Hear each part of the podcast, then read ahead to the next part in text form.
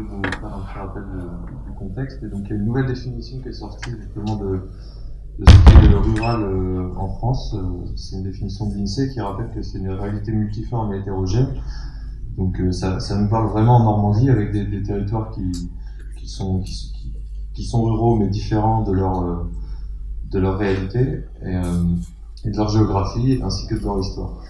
Ils se définissent d'abord donc ça c'est voilà, c'est une définition assez assez primaire, mais par d'une faible densité de population et donc qui relève d'autres problématiques. Il faut savoir qu'en Normandie, donc euh, issu d'une autre analyse euh, de l'INSEE, enfin, pour le coup ce n'est pas une définition mais une analyse plus fine au niveau régional, il y a 9 communes sur 10 qui sont euh, donc euh, rurales et la moitié des Normands résident au sein de celles-ci. On a une cartographie justement qui a été réalisée et qui nous montre en fait que la définition c'est plus se fait vraiment par rapport au, à la densité des territoires et on voit cette dynamique avec des pôles d'attractivité plutôt urbains euh, qui se fait et l'intérieur euh, l'intérieur des territoires qui est plus euh, sujet à, à, ces réalités de, de, densité plus faible. Ça représente 1,6 million d'habitants en Normandie. Comment? Euh, c'est vrai que bon, excusez-moi, c'est peut-être pas des dieux, mais chaque fois, nous, notre territoire, on est coupé. Oui, justement, non, mais je l'ai vu quand j'ai pris cette carte. J'ai vu quand j'ai pris cette carte et ça m'a, ça m'a dérangé, mais j'ai pas trouvé la carte avec l'entièreté de, de ce Ah oui, c'est pour ça qu'on finit par se poser la question. Mais je suis désolé, c'est un sujet annexe. Je suis ouais, de, ce, de ce territoire-là. Et quand on n'est pas visible, on n'est pas visible, on est visible nulle part. Donc, Mais c'est pas vis-à-vis de vous, hein. c'est là, c'est vraiment, c'est pas la première fois que je le dis. On... Pardon oui. Le Perche. Ah, voilà, euh, existe. En fait, on, on, va probablement être attaché à Paris. parce qu'on est plus visible là-bas. C'est plus direct que à Paris. Alors, il faut reprendre, j'anticipe sur un élément qui sera, qui sera évoqué tout à l'heure, mais euh, notamment sur les bassins de mobilité on est, euh, alors il y a une autre région, mais on, on, est les seules régions à une ou deux régions à intégrer dans nos bassins de mobilité la problématique de l'interrégional. Et vous savez bien, on a déjà effectivement. Pardon J'ai pas dit. Pas deux. J'ai pas, pas, non, mais je parlais, on ne parlait pas de la même chose. Je, je disais que deux régions, dans le travail qu'ils ont fait sur les bassins de mobilité, ont pris en compte l'élément interrégional. Je ne parlais pas du Perche qui est concerné par trois régions. On ne parle pas de la même chose. Donc voilà, je rétablis que je vois que ça démarre au quart de tout. C'est bien, le café, le café était, était, fort. Mais en tout cas, par rapport à nous, par rapport aux enjeux de, de la région, pour qu'il n'y ait aucune ambiguïté sur le sujet, le bassin de mobilité qui concerne le Perche, on a vu les territoires, on vous l'a dit, on l'a même écrit. Euh, il y a la prise en compte du fait interrégional et on est aussi en échange avec les deux autres régions. Alors Pays de Loire a très avancé comme nous, Centre un petit peu moins, mais sur le fait que nous voulons avoir une approche euh, globale en dialoguant avec les deux autres régions. Et euh, voilà, le, fait que la carte euh, excusez-nous pour le, la, coupe qui a, été faite, mais dans les, dans faits et dans l'organisation qu'on veut avoir sur les territoires, et notamment dans le Perche, euh, l'interrégional est pris en compte et le bassin de mobilité qui sera euh, la carte des bassins de mobilité qui sera présentée en mars 2022 en première de la région précisera et sera complète. Là, il n'y aura pas de petite coupure. Le fait que par rapport aux perches, il y a un fait interrégional qui est prégnant et qu'il faut prendre en compte. Et sachant que le bassin, même, il y a une communauté de communes qui s'est ajoutée à, euh, voilà, qui a, qui, souhaité être dans, dans, dans, ce bassin. Donc on a déjà cette approche et on travaille déjà notamment sur le, transport à la demande avec les, les six territoires qui composent ce bassin de mobilité euh, euh, du Perche. Donc voilà, je ferme la parenthèse, mais vous avez bien fait euh, de, de, réagir sur quelque chose qui. Juste pour vous dire, nos citoyens, dans nos territoires, chaque fois qu'ils sont sur une carte, je suis, comme, je suis une élue, hein, je représente les habitants de ce territoire, on se dit de toute façon, on est toujours coupé. Puis l'adage, loin des yeux, loin du cœur. Donc j'espère que les, éléments que je vous donne, et notamment le fait qu'on s'est vu plusieurs fois, je me suis oh. déplacé à deux reprises systématiquement sur votre territoire, pour, euh, voilà, parce que la vidéo c'est bien parfois, mais euh, voilà, euh, il n'y a pas des territoires où on va plus facilement parce qu'on est au niveau de la région. Il n'y a aucun problème pour qu'on soit sur les territoires, et c'est la preuve encore aujourd'hui. Et quand c'est un petit peu plus sur les limites de notre territoire de la Normandie, on y est aussi. Donc euh, voilà, je, rétablis ce, ce, sujet. Et donc, ben, dans ce cas, je garde la parole parce que vous m'avez proposé. Euh, alors, j'avais deux slides à présenter derrière qui n'étaient pas forcément les plus faciles parce que c'était beaucoup de redites. Euh, on m'a confié ce, rôle. je ne veux pas être très très long, c'est juste dire que la région porte par rapport à sa compétence maintenant un réseau, pas dire qui est complètement unifié, mais euh, en tout cas euh, pratiquement, et qui porte la marque euh, nomade. Donc on a une déclinaison par rapport à notre compétence. Nous avons le train, bien évidemment, donc nomade train, le car qui est une compétence nouvelle puisqu'il y a eu le transfert des départements, des cinq départements, on a terminé l'harmonisation, que ce soit tarifaire, que ce soit notamment sur la partie scolaire. Euh, on est maintenant dans le développement. Euh, donc on regarde, et on va le regarder avec les territoires dans le cadre des futurs bassins de mobilité et des contrats opérationnels de mobilité. Voilà, la compétence, elle est maintenant euh, en, rythme de croisière. On a fait la, première partie qui était vraiment le sujet de l'harmonisation, avec cinq systèmes qui préexistaient. Donc maintenant, il y a une seule marque qui est Nomad Car, à la fois pour les lignes régulières et puis pour le transport scolaire. Et parfois, alors pas sur tous les territoires, hein, parce que c'est lié au transfert, euh, il n'y avait que trois départements qui avaient du transport à la demande.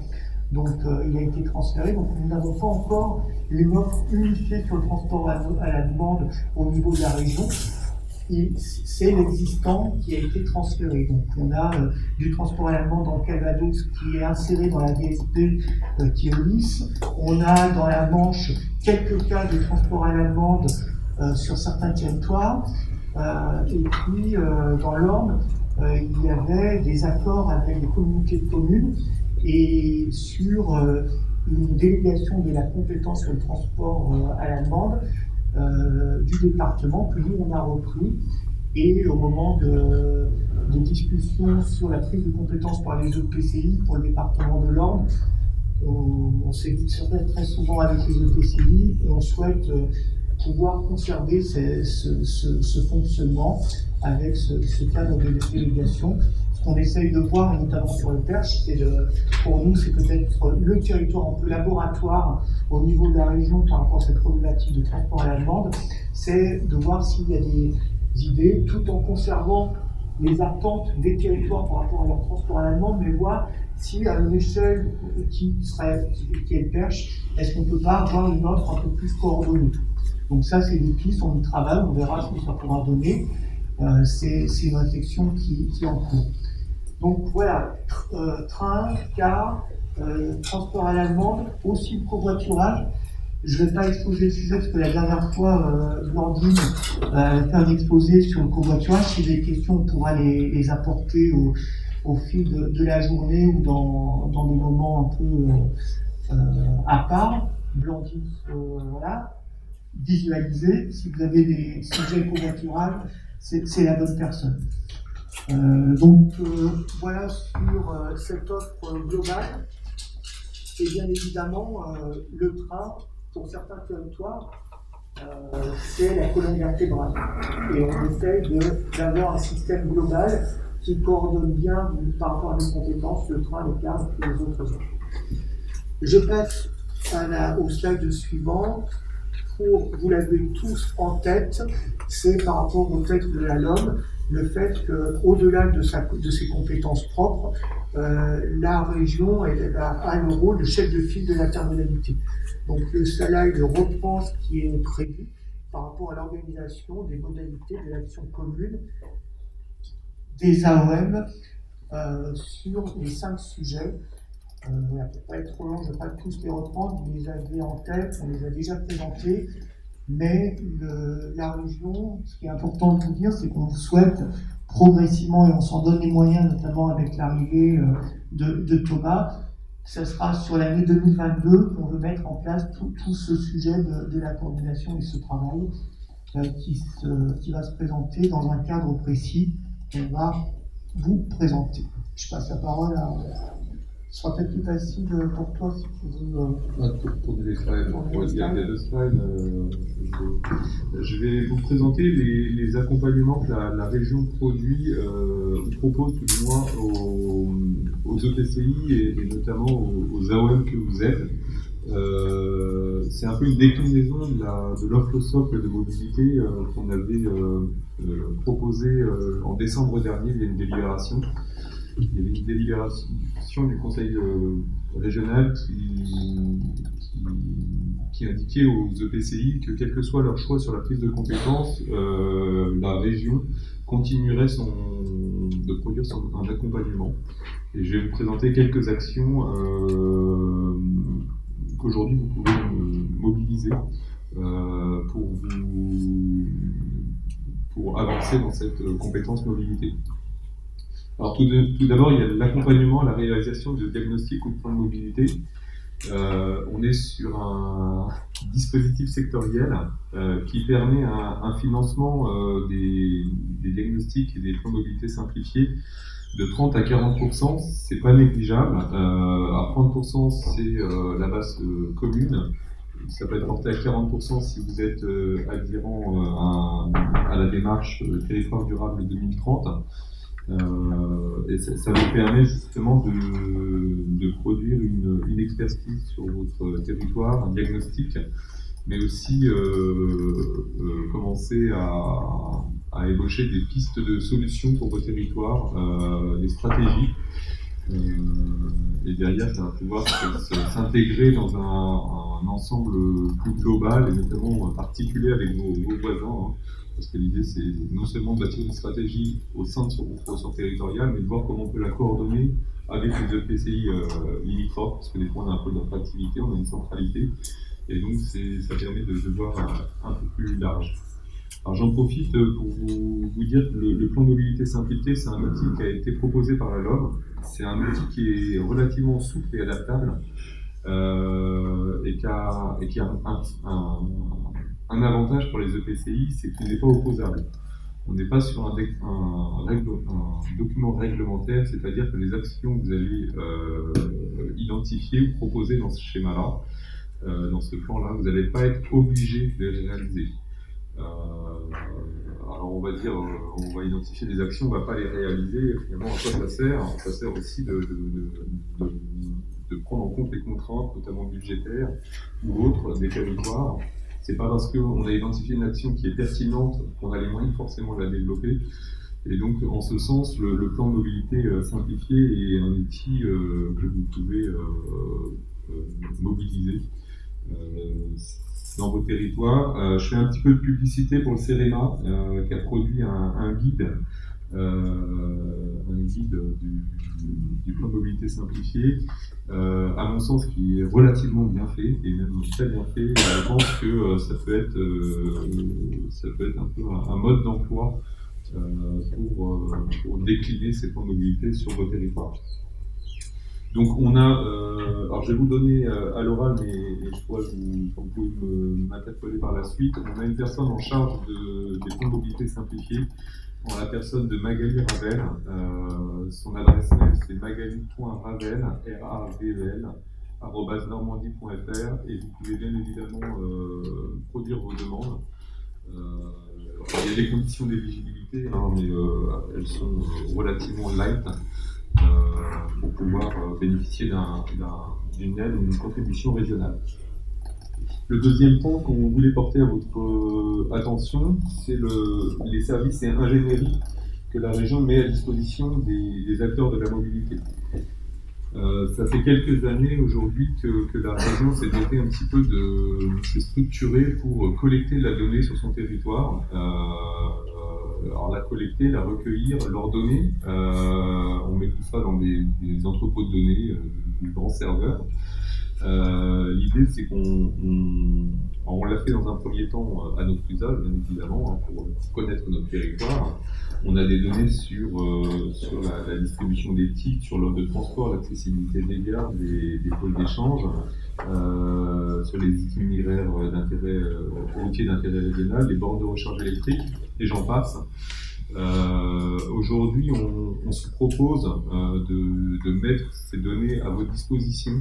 Alors, euh, si tant est qu'elles sont en open data, bien évidemment, mais même si elles n'est pas en open data, via des conventions spécifiques, euh, on peut vous les mettre à disposition sous, réserve de confidentialité mais ça viendra, ça peut venir nourrir euh, la réalisation de vos, plans de mobilité simplifiés. C'est-à-dire que pour établir vos diagnostics, aujourd'hui la région vraiment met à disposition ces données au territoire.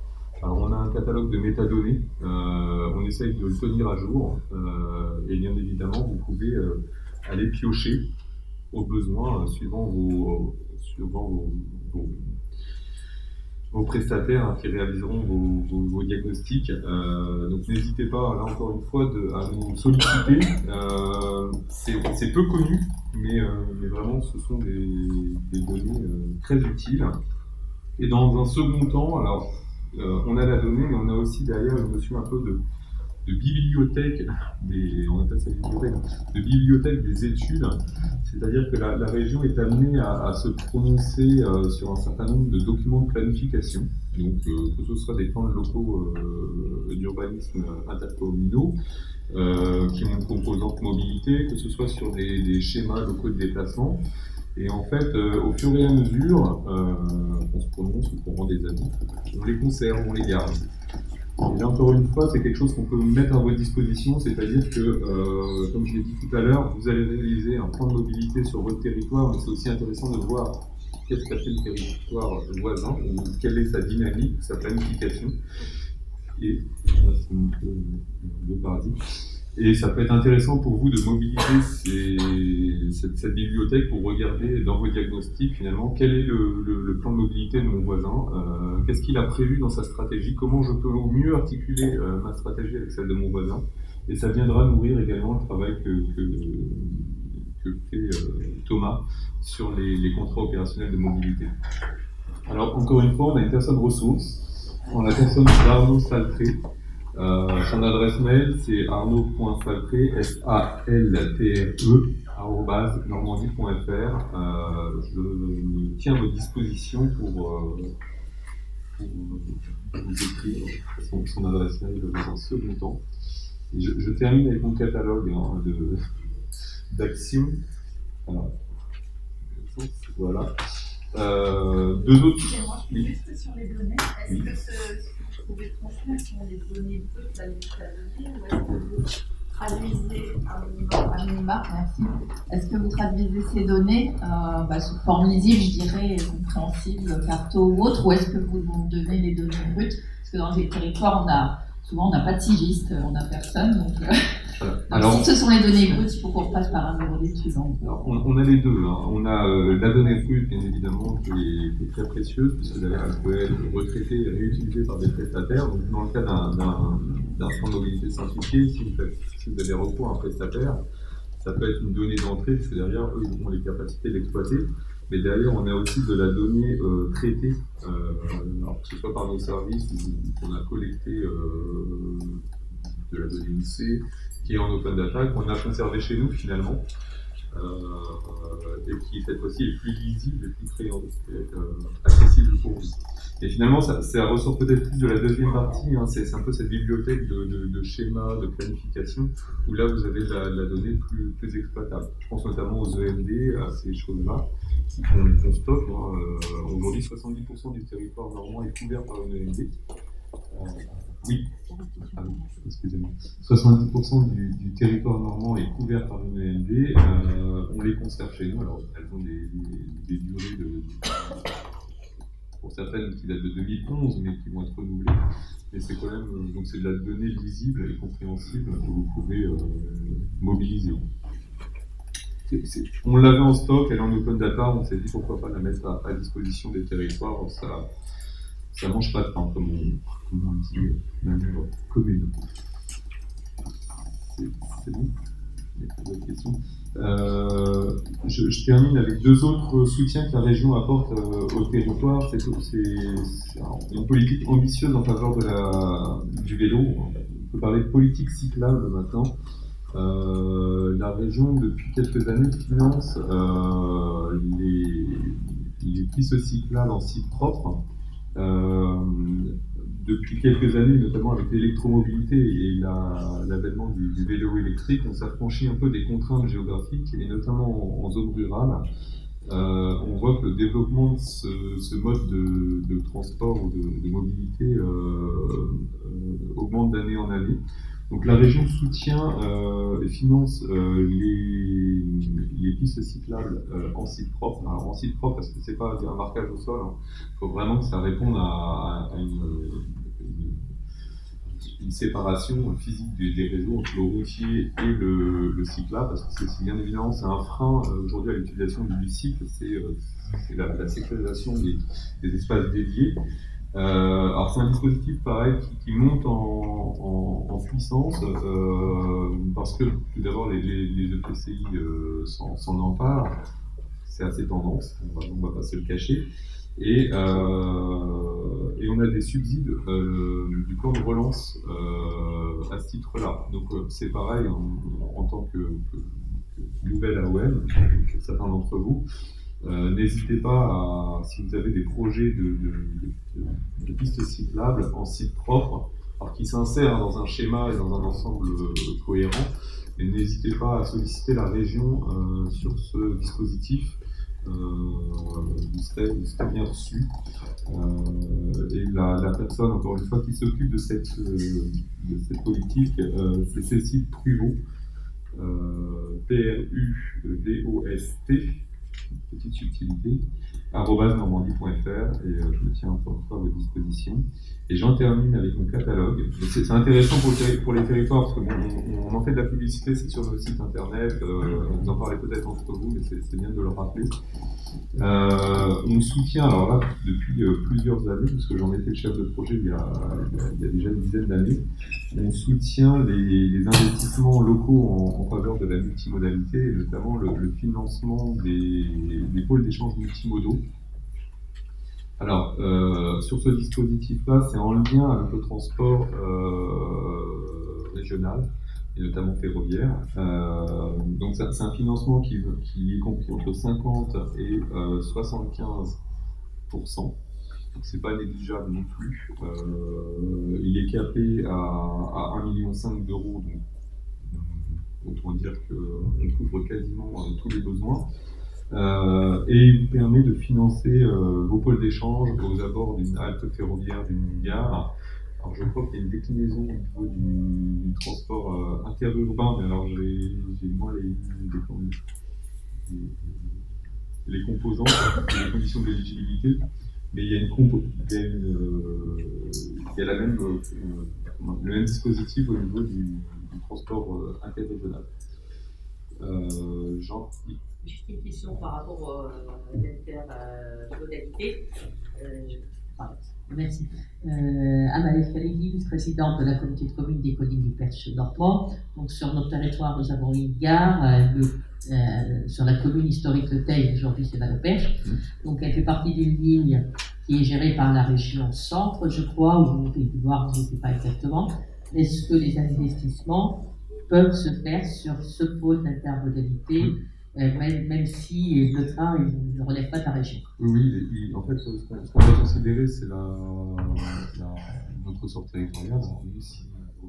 on a coupé la carte, vous êtes sur le ressort territorial normand, et donc on intervient euh, au titre de ce, de ce dispositif euh, sur, sur les, les gares comprises dans notre ressort territorial. Même, si la, même si la gare, elle ne dépend pas de la région normande. Euh, l'exploitation ne dépend pas, mais l'emprise le, foncière est sur le territoire normand, donc euh, bien évidemment on, y, intervient. Les rénovations ont déjà eu lieu sur certaines de ces gares, c'est la région euh, normande. Oui, à l'époque c'était la base Normandie qui, qui, a financé les travaux. Merci. Je vais prendre la parole pour la suite parce qu'on m'indique dans l'oreillette qu'il reste un peu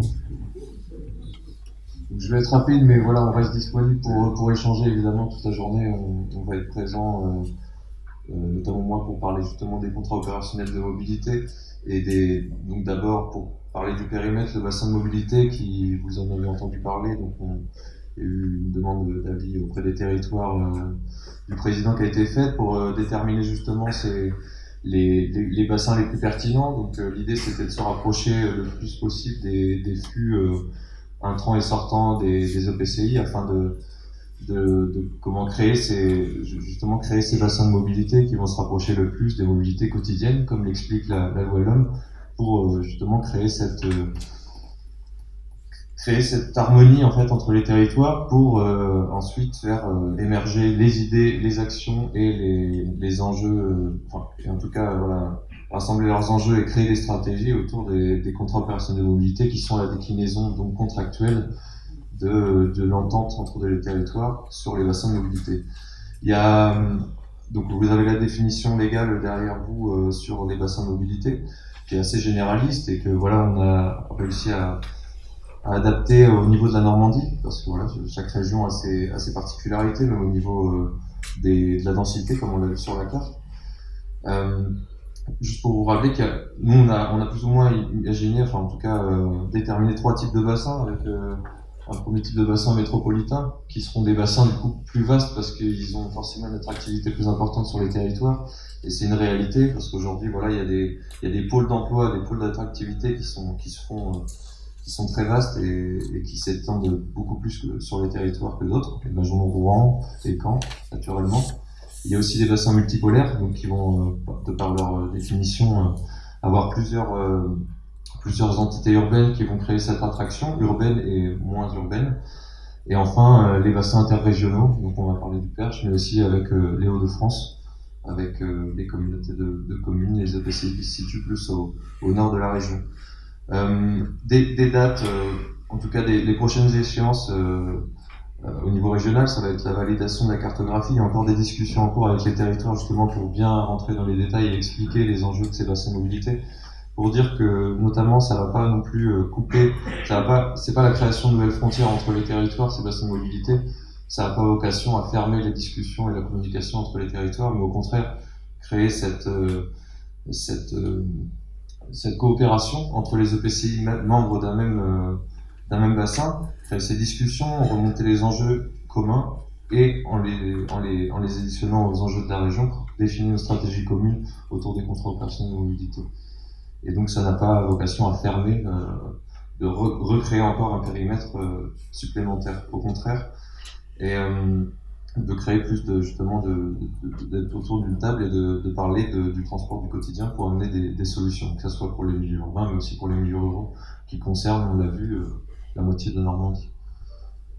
Euh, et ensuite, donc, en parallèle, il y a déjà un travail important qui est créé actuellement, donc euh, en ma présence, mais aussi à la, une autre personne qui va me rejoindre sur les mêmes, le même poste sur la méthodologie pour assurer la gouvernance, la meilleure gouvernance possible des bassins et l'émergence rapide, enfin en tout cas rythmée des, contrats opérationnels euh, de mobilité.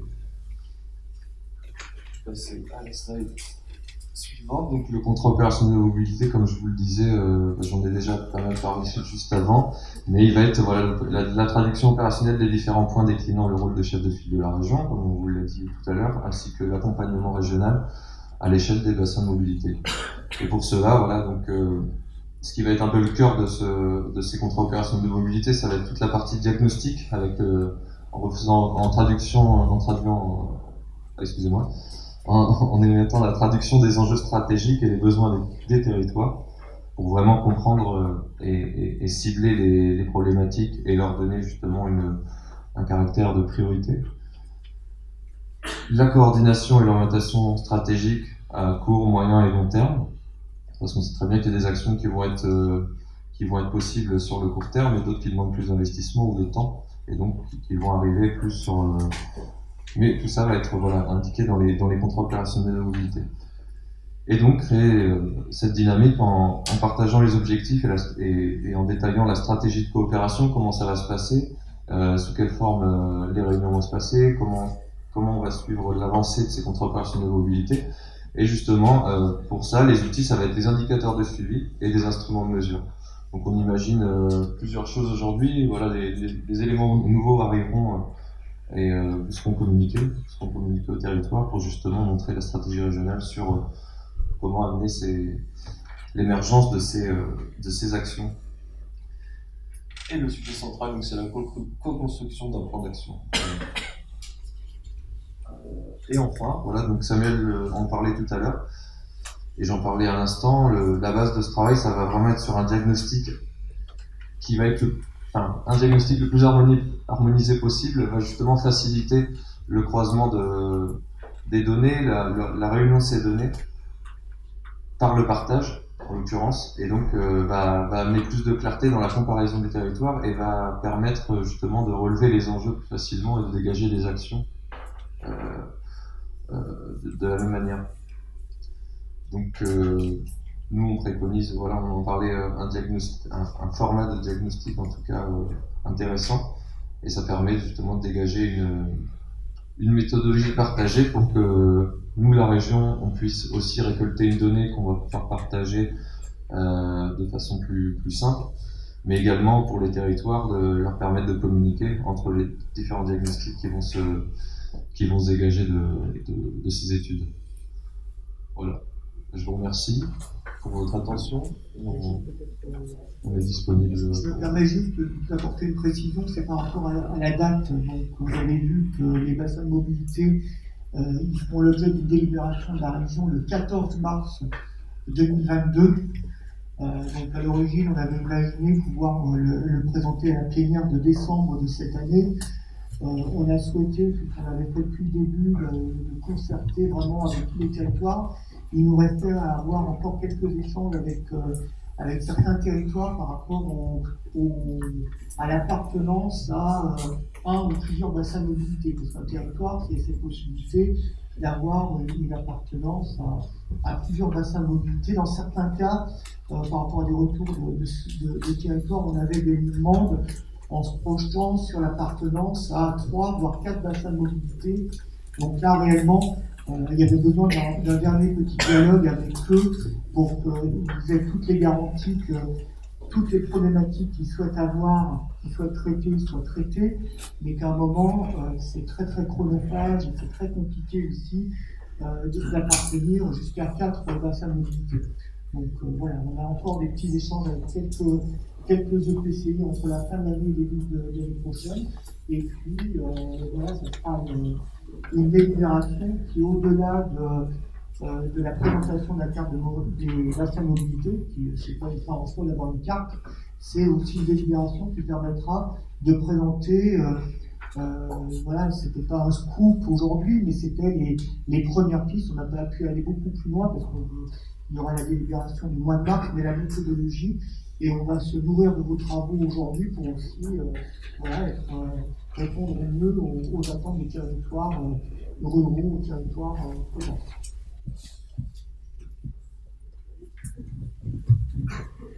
Merci messieurs, merci grandement cette, cette introduction. J'ai vu un certain nombre d'entre vous prendre des notes attentivement.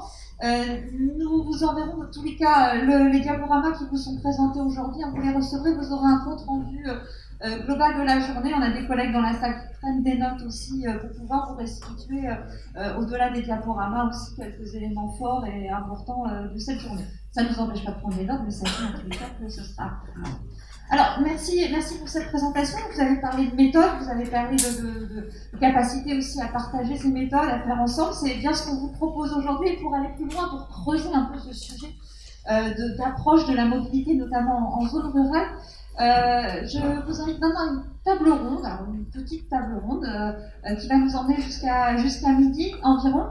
avant avant l'heure du déjeuner, on vous proposera à partir de midi une petite une petite animation avant, afin de vous mettre vous, mettre en appétit. Pour cette table ronde, je, vais appeler sur scène on peut entendre euh, Monsieur Christian Chatter, directeur de projet Ruralité Innovante au cabinet Auxiliac Conseil. Merci Christian. Monsieur Philippe Marie, vice-président de Pontonner val de Merci Monsieur Marie. Monsieur Ludovic euh, Lefebvre de Transdev Normandie, interurbain Le Havre. Et puis Madame Aurélia euh, Loire, responsable de l'agence de service à la personne, entreprise oh, de... Merci Madame. Alors, quelques, quelques éléments sur cette table ronde. Alors ne vous inquiétez pas, c'est le seul dernier moment où on vous invite à être en, en séance plénière. C'est ensuite on continuera le reste de la journée avec des éléments qu'on partagera plus euh, en, petits groupes, dans des, dans des ateliers, etc. Euh, là, c'est la séance plénière du matin. Euh, dans cette séance, ce que, ce que nous voulons creuser avec vous, c'est donc ces, ces, questions de nouvelle approche de la mobilité durable, notamment en, en zone, en zone rurale. Euh, et pour ce faire, je souhaite, nous avons souhaité nous associer à Auxilia Conseil pour euh, toute son expertise sur ce sujet des mobilités en zone rurale. Auxilia euh, travaille depuis de nombreuses années sur ces questions. D'ailleurs, M. Chassard nous en dira sans doute quelques, quelques mots. Euh, et euh, son, son, expertise nous semblait vraiment très pertinente par rapport aux problématiques, aux questionnements qui se posent sur, sur nos territoires. Et notamment cette approche, nous partageons ensemble une, une vision peut-être euh, différentes des questions de mobilité sur lesquelles on vous invite à vous pencher aujourd'hui. Peut-être une vision un peu moins centrée sur euh, la quantité, sur euh, les mesures, sur les infrastructures, sur la quantité des déplacements, mais c'est une, approche un peu plus sensible, basée aussi sur bah, la manière dont les gens se déplacent, les raisons pour lesquelles ils se déplacent, une version un peu plus qualitative de la mobilité que quantitative. Alors, Monsieur Christian Chattal, merci donc à vous d'être présent. Euh, est-ce que vous pouvez euh, nous en dire un peu plus sur cette nouvelle approche sur laquelle vous travaillez par rapport à ces enjeux de mobilité dans notre commune et territoires ruraux? Merci. Eh oui, merci de m'accueillir. Déjà, effectivement, pour, votre information, je viens en tant que voisin. Je suis breton euh, du Morbihan. je suis super content d'être avec vous aujourd'hui. Je suis directeur de projet, effectivement, en charge des ruralités innovantes. au sein de l'association Auxilia, on est une association et pour ma part, j'accompagne de, longue date euh, les projets de territoire des communes et des intercommunalités rurales du Grand Ouest. Et depuis quelques années maintenant, euh, je me suis intéressé vraiment au sujet des mobilités rurales pour plein de raisons euh, dont je vais vous parler. Une nouvelle approche, alors c'est un grand mot effectivement pour vous, pour vous partager ce, ce sujet. On l'a développé, on l'a expérimenté dans le Grand Ouest, en Bretagne et en Pays de la Loire. Et pourquoi, là, pour la petite histoire, je vous parlerai pour les plus curieux d'entre vous pourquoi j'ai choisi cette photo. C'est, pour ceux qui connaissent les Côtes d'Arnois, c'est Lamballe en 1952 qui résume vachement bien en fait, le sujet qu'on va, qu'on va aborder aujourd'hui. Tout est dit, et je vous, euh, à nouveau, je, pourrais vous dire pourquoi j'ai, voulu mettre cette photo effectivement en avant. Euh, pourquoi une nouvelle approche? Euh, En fait, j'imagine que quand vous êtes venu euh, durant cette, euh, vous êtes inscrit durant cette journée, vous vous êtes posé une question de quoi va-t-on parler? Et est-ce qu'on va parler encore eh bien, de transport en commun, de transport à la demande, de pistes cyclables, d'air de covoiturage, de bornes de recharge? En fait, c'est le mot encore, évidemment, qui est important. Je ne sais pas effectivement pour vous, mais moi, j'en ai eu... Euh, je, suis assez, voilà, assez direct. Moi, j'en ai eu assez dans les démarches de mobilité ou dans les plans de mobilité. On n'est jamais finalement assez, je dire, assez en prise avec le sujet des ruralités, assez efficace, assez utile pour nos territoires ruraux. On vient très souvent réutiliser bah, ces mêmes entrées, ces mêmes actions qui servent, que l'on habite effectivement dans une aglo, dans une, euh, dans une ville moyenne, dans une métropole ou dans les territoires ruraux, on va très souvent retrouver ces énièmes fiches actions. Et moi j'ai eu besoin effectivement de creuser le sujet parce qu'on parce qu'on a eu besoin de, de, voilà, de remettre sur la table le sujet là où la voiture est incontournable. Et c'est pour ça effectivement que cette approche cette nouvelle approche a été repensée pour répondre à cette question. Pourquoi faire? Et on ne peut pas faire effectivement la même chose à nouveau que là, comme vous l'avez évoqué, là où la densité permet de travailler sur ce report modal, très concrètement. Euh, pourquoi faire? Aussi, c'est bah, finalement repenser les méthodologies.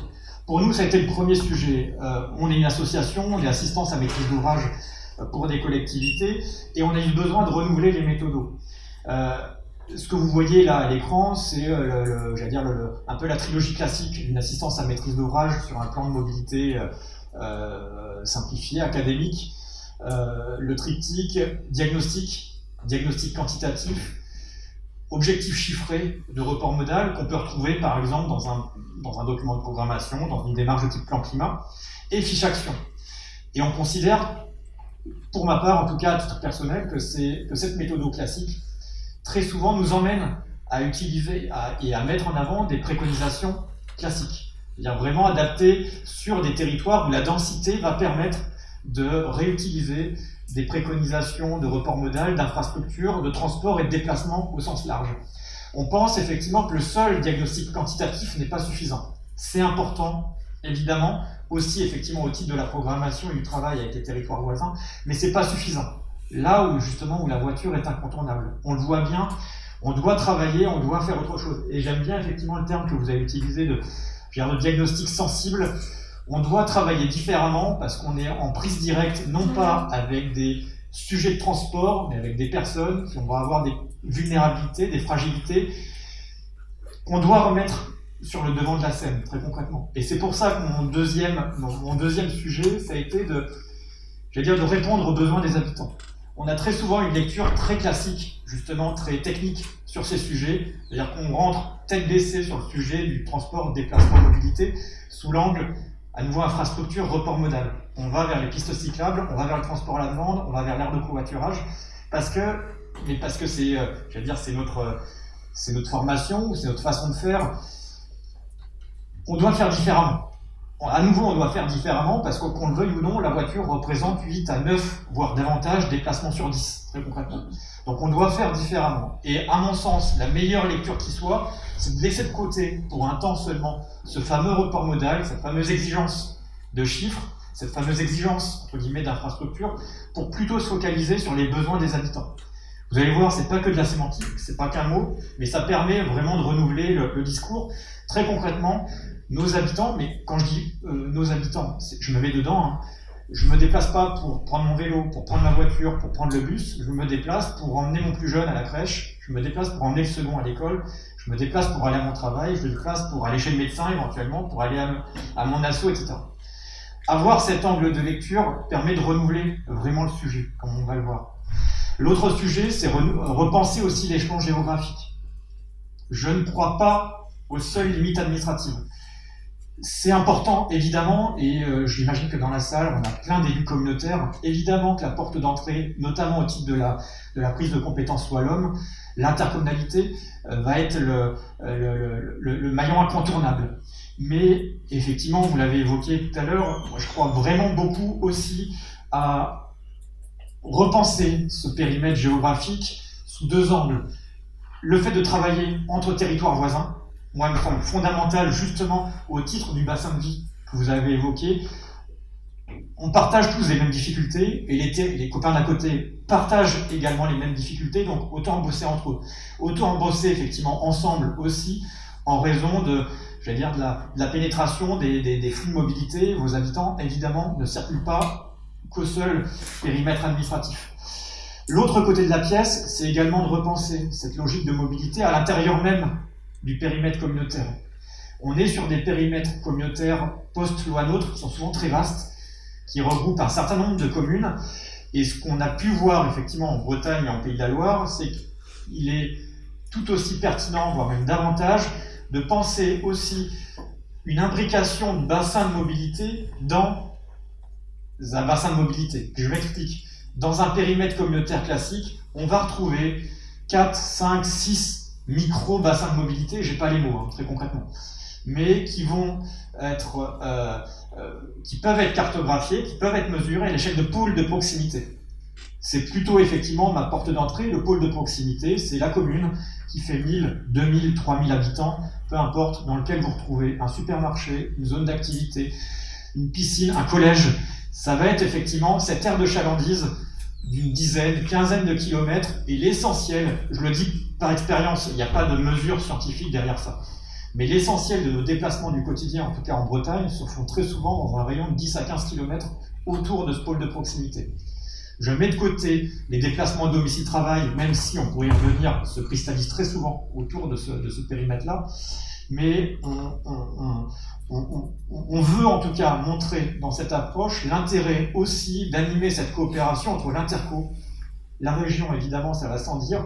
L'intercommunalité, dans le cadre effectivement de ce contrat opérationnel de mobilité, et les communes qu'on veut remettre effectivement dans l'exercice. Pour moi, c'était un, prérequis important. Un prérequis important parce que franchement, vous le voyez aussi, moi je euh, j'anime depuis euh, une quinzaine d'années maintenant des, des, schémas communautaires, des démarches de planification. Je suis très direct aussi, on s'est très souvent cassé les dents sur des démarches de concertation, de dialogue à l'échelle communautaire, qu'on le veuille ou non, parce que c'est compliqué, hein, franchement, de, mobiliser, très concrètement, de mobiliser en dehors des acteurs connus, très concrètement, des, des, invitations effectivement qu'on peut faire. Ce qu'on voit, c'est que la concertation, on arrive encore à la réussir, en tout cas à animer cette complicité à l'échelle communale. Il y a une identité, il y a un ancrage, je vais dire, c'est là où ça se passe, très concrètement. Et c'est là où ça se passe à deux niveaux. Un, faire remonter les besoins, mais vraiment des besoins très tangibles, très concrets dans les problématiques de quotidien. Deux, quelles sont les ressources qu'on peut faire remonter un minibus qui sert peu ou pas Très concrètement, on peut effectivement peut-être trouver un autre usage. Ça se passe à l'échelle communale. Et de fait, les préconisations, les, euh, j'allais dire au-delà des déclarations d'intention, ça se passe véritablement à l'échelle communale. Enfin, et dernier point sur, cette, euh, sur ce renouvellement des approches, euh, c'est s'adapter au post-Covid. Je vous apprends rien, ça a fait bouger radicalement les lignes, en, et c'est fou hein, euh, quand on y pense en l'espace d'un an et demi. Euh, tout ce que vous voyez là-dessous, effectivement, c'est ce que ce qu'on voit beaucoup effectivement dans le Grand Ouest, Pays de la Loire, Bretagne. Exode urbain, j'en sais rien. On verra. La, J'imagine que l'histoire nous, nous, nous, dira si c'est vrai, si c'est pas vrai, j'en sais rien. On voit une vraie pression foncière, par contre, qui s'installe. C'est-à-dire que nos bourgs sont désormais euh, touchés par euh, bah, une hausse du prix du logement et surtout bah, une, une, captation effectivement de ce, logement qui pose plein de questions pour les primo-accédants, pour les, pour les locaux, etc. Forcément, ça pose la question aussi sur des nouvelles populations qui viennent avec des nouveaux besoins. On voit ça, aujourd'hui il n'y a pas vraiment de réponse, mais on voit effectivement ces enjeux-là. L'autre sujet, moi que j'aimerais mettre effectivement sur la table, c'est le sujet des retrouvailles. Ça fait un peu bizarre de dire ça, mais pour nous, effectivement, et le sujet des mobilités en fait partie, c'est qu'il y a un vrai effort qu'on doit faire dans toutes nos politiques publiques, quelles qu'elles soient, à faire sortir les gens de chez eux. C'est-à-dire vraiment les faire se retrouver, les faire, euh, euh, j'allais dire, se réapproprier le local. Il y a un vrai désir, effectivement, de, de local, mais il y a un vrai désir de local aujourd'hui qui est fermé par des habitudes qu'on a prises en un an, un an et demi. Tout ce que je vous dis là, c'est aussi cette nouvelle approche, entre guillemets, c'est aussi cette, euh, dire, ce, retravail du local qu'on doit, qu'on doit retrouver. Transition, nous on est, voilà, on accompagne euh, les collectivités dans leur démarche de transition écologique et sociale, et je vais mettre un gros, un gros tiret sous le, sous le et. On voit cet enjeu d'acceptation sociale, c'est un terme un peu techno, qui presque prend le dessus. C'est qu'on ne fera pas de transition écologique, justement, dire sans les gens, ça, paraît tellement évident de le dire, mais c'est important de le dire. C'est-à-dire qu'à l'heure où on voit une, grosse forme de précarisation qui est en train effectivement de se développer, des enjeux liés au pouvoir d'achat, des enjeux liés au vieillissement de la population, il va falloir qu'on adapte nos solutions. Et les solutions de mobilité ne peuvent pas faire cette impasse-là. Enfin, et pour bosser beaucoup effectivement sur les territoires ruraux, nous on voit monter ce dernier sujet, c'est la démobilité. Alors c'est pareil, ça fait un petit peu techno, mais très concrètement, c'est hyper intéressant aussi dans le sujet qui nous occupe aujourd'hui, c'est comment on se déplace moins, comment on se déplace moins loin.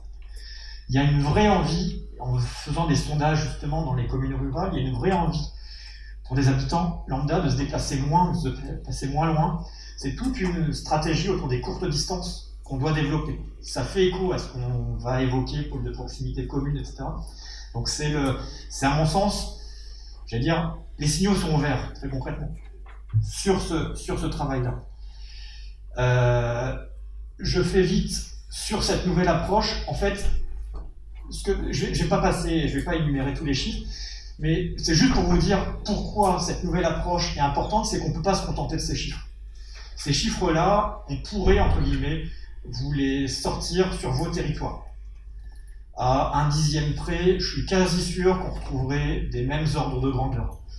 Euh, 8 déplacements sur 10 encore réalisés en voiture. Je m'engage pas trop en disant que c'est également le cas chez vous, c'est la moyenne bretonne mais je suis sûr effectivement que ça l'est ici. Et toute la panoplie de chiffres qui vont bien, je suis quasi sûr qu'ils se retrouvent également chez vous. 3 à 4 déplacements euh, par jour pratiqués par chacun d'entre nous, euh, un tiers des déplacements euh, réalisés pour du, sur, une semaine type pour du déplacement au domicile travail, j'en passe des meilleurs. Ces chiffres-là, en fait, moi j'aime bien effectivement m'en distancier parce qu'ils traduisent juste une, partie un petit peu émergée d'iceberg. 30% des actifs normands travaillent dans leur commune de résidence. Ça parle aussi forcément de notre éloignement et ça démontre aussi, à l'inverse, sur quoi on doit agir pour aussi travailler sur les courtes distances, des enjeux de recrutement et des enjeux de, renonciation au déplacement. J'imagine qu'on va effectivement euh, en, parler, mais euh, nous, c'est des chiffres qu'on fait remonter. Euh, 4 employeurs sur 10 rencontrent des difficultés de recrutement qui sont liées à des problématiques de, de mobilité. Euh, à l'inverse, quand on est en insertion, en recherche d'emploi, on a plutôt tendance aussi, malheureusement, à refuser un emploi pour des raisons de mobilité, donc l'inverse est également vrai. Euh, plein de choses qu'on pourrait évoquer. Euh, la, question de la fragilité également en, matière de solutions de mobilité est, un indicateur assez vrai. On est tous, à un moment ou à un autre, je veux dire de notre vie, mais aussi tout simplement de notre dire, de, notre façon de faire, en situation d'être d'être pas à l'aise, tout simplement, par rapport à la problématique des transports, déplacements, mobilité. Je ne parle pas que de l'âge, je ne parle pas que du handicap, mais de façon générale, il y a tout euh, des indicateurs qui font que, je vais dire, la mobilité, c'est pas intuitif, très concrètement. Donc c'est un, un vrai sujet. J'en passe et des meilleurs, le recours au télétravail qui est moins, euh, pour plein de raisons, à la fois technique d'infrastructure, mais aussi presque d'habitude, qui est moins euh, utilisé. Dans le rural, on a des indicateurs de précarisation qui sont, qui, sont, qui sont une vraie réalité, qu'on doit effectivement mettre sur la table, parce que ça conditionne aussi nos habitudes de transport. Et enfin, dernier chiffre, moi je travaille beaucoup effectivement sur des, sur des indicateurs un peu de prospective pour voir de quoi sera fait l'avenir, sans boule de cristal. Mais là, il est clair, c'est qu'on voit effectivement la vague du vieillissement qui est, une réalité, qui est vraie en Bretagne. Regardons juste en 2030, c'est pas moi qui le dis, hein, c'est les stats INSEE. Euh, 26% de la population normande aura plus de, euh, plus de 65 ans. Aujourd'hui, c'est 22%. Donc en l'espace de, de, de, de 5-6 euh, ans, on va prendre 4 points. 4 points, c'est des, euh, milliers effectivement de, personnes qu'on va retrouver désormais effectivement dans nos territoires et a fortiori dans nos territoires ruraux. Euh, parmi ces, euh, ces 26%, j'avais noté 14% de plus de 75 ans. C'est là-dessus où on va parler évidemment d'isolement, de, euh, de, de, capacité à aller chercher de la proximité. On va être forcément sur une vulnérabilité renforcée. Donc ça, c'est un vrai enjeu sur lequel on, doit travailler. Et je veux pas, effectivement, moi, dans nos communes rurales, le, je dire, le, vieillissement soit comme une double peine, très concrètement. Ruralité plus vieillissement. Donc il y a un vrai sujet. J'ai pas forcément de solution hein, aujourd'hui, hein. mais c'est certainement le, gros sujet, effectivement, de demain. Pour finir, sur cette, pour presque finir pardon, sur, sur cette première partie, euh, pour moi ça a été le déclic. Alors c'est euh, tout bête, mais c'était il, y a quelques années. Je me tire un peu une, une balle dans le pied en, mettant, en, en, affichant ça.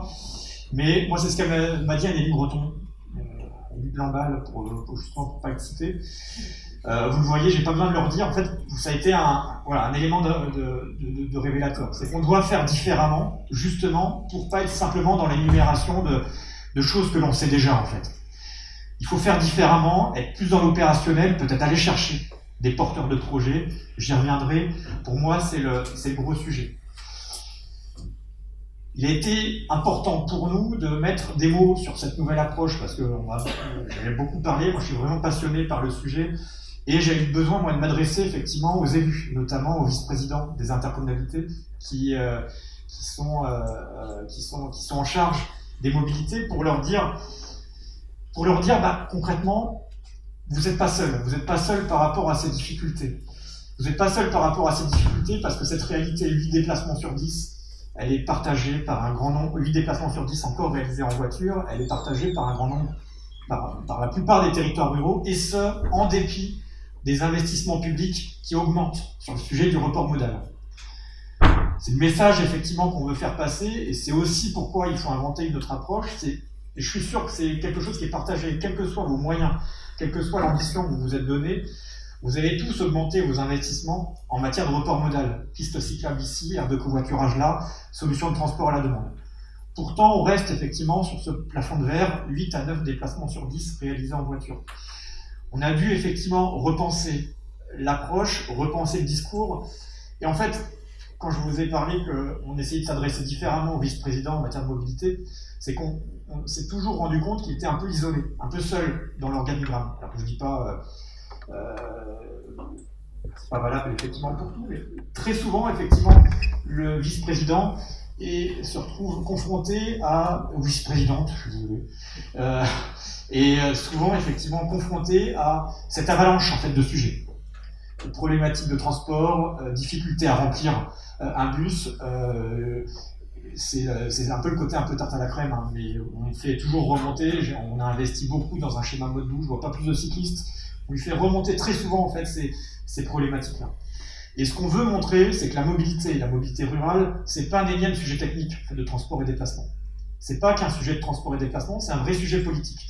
C'est pour ça, effectivement, moi je le mets au cœur de nos projets de territoire, et on y reviendra. Je refais le lien, effectivement, la mobilité rurale, c'est se déplacer pour emmener son plus jeune à la crèche, pour emmener second à l'école, pour aller chez le médecin, pour aller faire ses courses, etc. C'est un sujet qui est au cœur de nos projets de territoire, qui est au cœur de nos besoins quotidiens. C'est pas moi qui le dis, hein, c'est l'actualité. Ce que vous voyez à droite, on a beaucoup travaillé en Sarthe. Euh, et en fait, cette approche-là, on l'a construite fin 2018 je vais dire, l'actualité euh, parlait effectivement d'elle-même. Si vous vous souvenez, fin 2018, comment le, climat social était, était dense, on va dire. Et ce que vous voyez à droite, c'est presque ce qu'on voyait en direct, très concrètement. Euh, les gilets jaunes, j'en parle pas, mais ont, beaucoup effectivement montré aussi entre les lignes ces enjeux de proximité, ces enjeux de courte distance qui étaient importants. On voyait en parallèle, j'allais dire encore, le service public se rétracter. Alors là, c'était la petite histoire, effectivement, arnage sur, euh, sur, des guichets SNCF. Euh, et en même temps, on voyait des réalités qui se développaient dans nos territoires ruraux, qui n'attendaient pas euh, forcément une réouverture de guichets, forcément, mais qui, se, dire, se débrouillaient. Se ça, c'est un commerce itinérant, en fait, qui s'était développé dans un, euh, dans, dans, un canton, effectivement, du sud-ouest de, la Sarthe, aux côtés de la Flèche, et on voyait ces initiatives se développer, des initiatives très, micro, très, j'allais dire, euh, de façon très euh, techno, très, low-tech, si vous me permettez l'expression, qui demandent relativement peu d'investissement, mais qui avaient un impact autant écologique, social qu'économique, économie locale. Ce qu'on a voulu dire au vice-président ou vice-présidente mobilité, c'est que le sujet, ce n'était pas qu'un sujet de transport et déplacement, c'était un sujet de vieillissement, d'étalement urbain, d'isolement, de coût des énergies qui, euh, euh, augmentait, de maintien du service de proximité, un sujet de fracture territoriale, sociale, numérique, j'en passe des meilleurs, vous connaissez ça comme moi, un sujet de précarisation que l'on voyait monter en flèche effectivement dans nos territoires ruraux. Je prends souvent l'exemple du contrôle technique, mais il suffit de voir comment on bouge les lignes sur le contrôle technique pour venir marginaliser, ou en tout cas fragiliser une partie de la population qui peine désormais aujourd'hui à entretenir un véhicule, très concrètement coût d'accès à la techno, et notamment le coût d'accès à la techno électrique, est aujourd'hui encore une réalité. Et la mobilité de la jeunesse, j'en parle pas parce que c'était le gros sujet effectivement du Covid, mais forcément, ça fait partie du, lot. Donc c'est pour ça que nous, on a... Ah bah oui, si je l'affiche, c'est encore mieux. Euh, c'est pour ça qu'on a eu besoin de... Euh, comment dire, de, remettre des mots effectivement là-dessus. Je dis bien des mots parce que ça a, été, ça a commencé par là, de se remettre des objectifs j'ai laissé volontairement de côté des objectifs chiffrés, quantitatifs de report modal, parce que pour moi, le sujet n'était pas là, n'était pas que là, dans nos, dans nos, territoires ruraux. Là où la voiture est incontournable, on s'est mis quelques objectifs effectivement très simples. C'est de commencer déjà par garantir le droit de se déplacer. On l'oublie effectivement trop souvent, mais c'est pour ça qu'on parlait de lecture peut-être plus sensible. Le droit de se déplacer dans nos territoires ruraux, il est souvent mis en question très concrètement, pour plein de raisons, et on a voulu effectivement l'afficher et en faire un, vrai objectif, un vrai, cheval de bataille, très concrètement. Le deuxième objectif et le troisième, ils sont liés très concrètement, ce sont, c'est de la proximité, de la proximité à réinventer à travers des, je dire, des courtes distances. Mine de rien, se déplacer moins, se déplacer moins loin, moi ça me paraît fondamental parce que ça rejoint nos, perspectives de, de, revitalisation, relocalisation, etc., de souhait tout simplement à, pouvoir être en, conformité aussi avec nos attentes, très souvent effectivement de se, de se déplacer, vivre dans un, rayon relativement proche, très concrètement. C'est pour ça que cette échelle 10, 15, 20 km, on s'en fiche, on n'est pas à un kilomètre près, mais se dire qu'on est effectivement sur cette perspective de courte distance.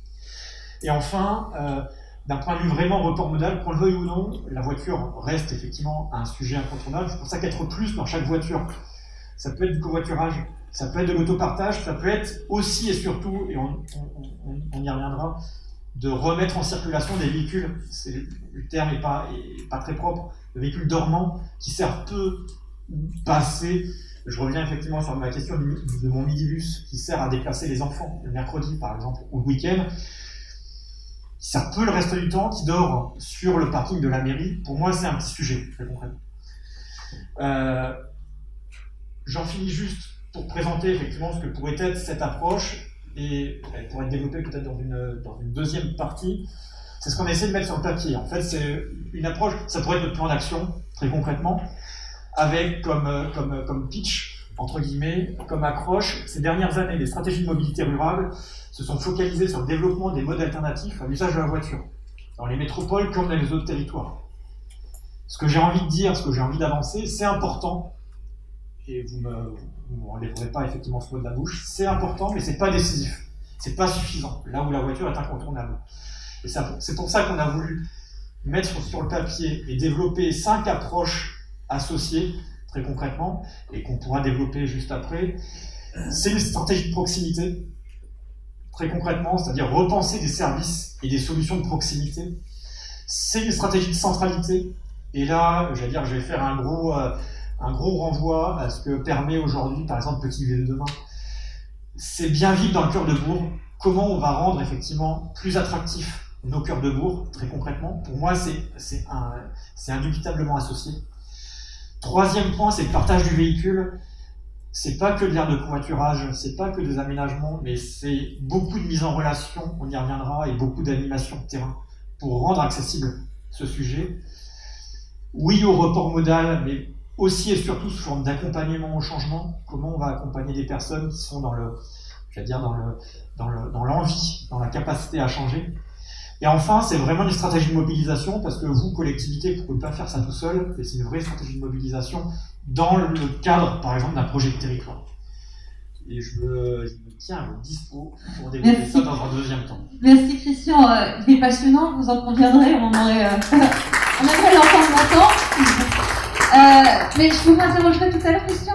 Euh, auparavant, j'aimerais donner la parole aussi à nos autres intervenants et interroger d'abord Monsieur Marie.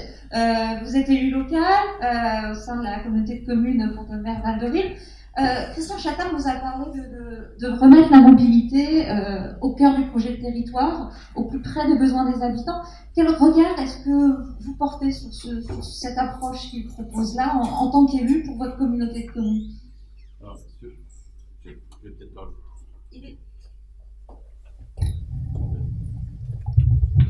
Il est bon. Voilà, il est bon.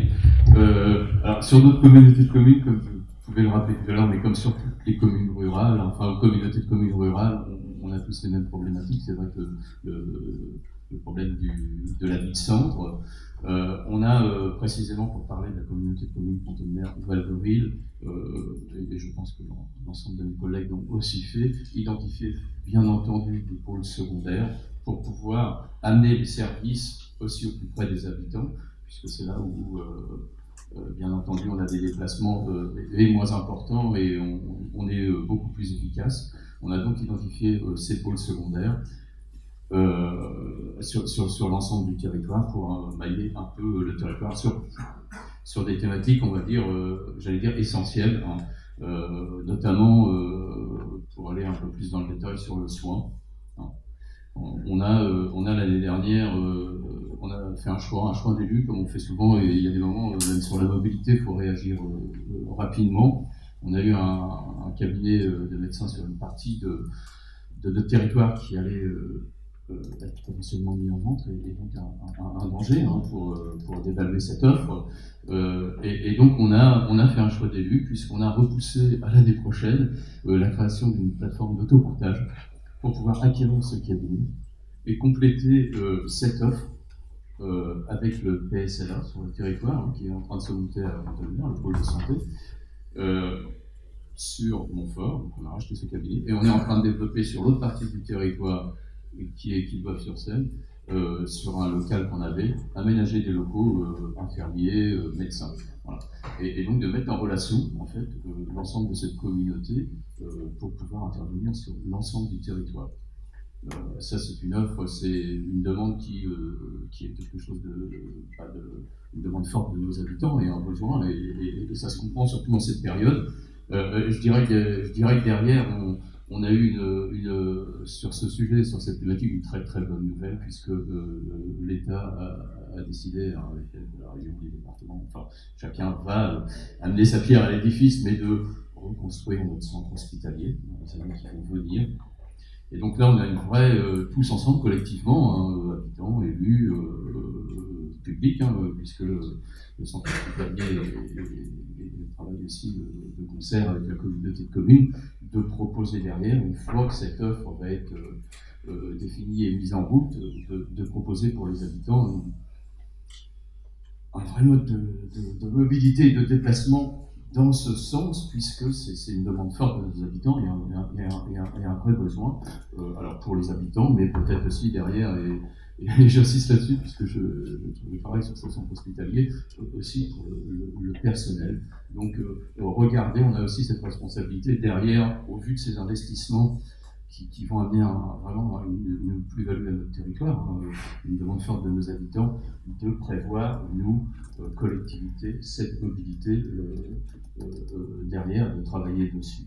on, a aussi sur notre territoire la chance d'avoir un, pôle mobilité, un, un associatif qui travaille, qui travaille enfin on travaille tous ensemble, hein, ville, communauté de communes et pôle mobilité pour essayer de, développer euh, sur cette thématique euh, bah, des, services à nos habitants. Je ne vais pas en dévoiler plus puisque Jean-Michel qui est là interviendra et expliquera beaucoup mieux que moi les actions qu'il a, mais c'est vraiment un partenariat et un travail en, commun qui est indispensable. Ce relais euh, associatif habitant collectivité est, vraiment indispensable pour faire quelque chose de, cohérent et, qui tombe sous le sens. On est, nous, par moment, on peut nous, se dire que nous, on est élus, on, peut être aussi euh, euh, un peu détaché ou un peu trop à fond dans les dossiers de, cette réalité de terrain et avoir ce relais est, indispensable euh, vraiment pour nous. voilà ce que, je peux vous dire sur notre territoire. C'est vrai que c'est vrai qu'on est, a sur Ponto de Mer, par exemple, deux marchés très importants où l'ensemble de, du territoire descend, on va dire, en ville, puisque c'est le terme employé, deux fois par, euh, deux fois par semaine, le lundi et le vendredi, faire le marché. C'est du lien social, c'est vraiment une offre. Et, et, donc, on est en train de, de, travailler pour pouvoir offrir euh, et, permettre aux gens qui, n'ont pas la capacité de se déplacer, euh, que ce soit les jeunes, les moins jeunes, de, se déplacer justement vers, vers le centre-ville pour, bah, pour, pour avoir accès à tous les à, tous les besoins, quoi. Tout simplement, je pense qu'on est tous dans les mêmes réflexions. On est tous en train de, travailler ensemble pour pouvoir euh, voilà, apporter tous ces services à nos habitants. On n'est pas toujours sûr que ce qu'on va proposer va marcher dans un premier temps, mais en même temps, euh, si on ne bouge pas, bah, rien ne se fera. Donc, euh, voilà, on, essaye. On a vraiment besoin aussi forcément de ce relais des habitants, puisque chacun doit être impliqué hein, dans, cette chose-là, dans l'action publique. Euh, et puis on s'aperçoit qu'on a aussi un changement euh, qui est autre que les besoins. Euh, avec, bah, avec cette crise, c'est vraiment que les habitants se sont réappropriés l'espace public. Avant, on avait plutôt l'impression que le week-end, la promenade était d'aller dans les grandes surfaces et dans les grands centres. Et là, maintenant, on voit que nos habitants bah, voilà, euh, sont en demande de, parcours pour avoir de la mobilité enfin, euh, plus, euh, de loisirs, hein. mais, mais si c'est aussi un bien pour nous, hein. on, s'en réjouit, et, donc là on est en train de, travailler aussi là-dessus pour proposer justement ce qu'on faisait avant pour le tourisme, on le fait principalement avant pour nos habitants. C'est d'autant plus gratifiant. Euh, et, c'est un gros travail qu'on est en train de refaire. On peut aussi, pour euh, juste un autre, quelque chose qui me vient à l'esprit euh, pour l'instant. Euh, on peut aussi coupler, et, c'est là qu'il y a un sujet très transversal hein, sur, nos collectivités, entre toutes les compétences. on, a, je suis, aussi en charge de l'assainissement collectif. On, vient de valider des extensions, une réhabilitation, mais aussi des extensions d'assainissement collectif sur ces extensions, on sollicitera d'ailleurs, on ne pas de solliciter la région, sur ces extensions euh, d'assainissement collectif qui vont passer euh, sur une partie du territoire devant un lycée agricole, où là, il y a des lycéens n'ont pas de possibilité de venir en ville euh, enfin, très facilement, ni à pied ni à vélo, c'est assez dangereux. et là, il a été prévu et décidé sur la communauté de communes de se servir justement de ces extensions de réseau et de cette emprise pour dessus créer créer un, ou, une piste cyclable euh, aux piétonnes pour pouvoir, euh, pour que les lycéens puissent relier la ville en toute sécurité à tout moment. C'est des choses qu'il faut vraiment, au sein des collectivités, réfléchir ensemble. On a des moyens, justement, dans ces cas-là. Euh, on sait que c'est difficile d'acquérir des terrains ou d'avoir de l'emprise au sol sur certains secteurs.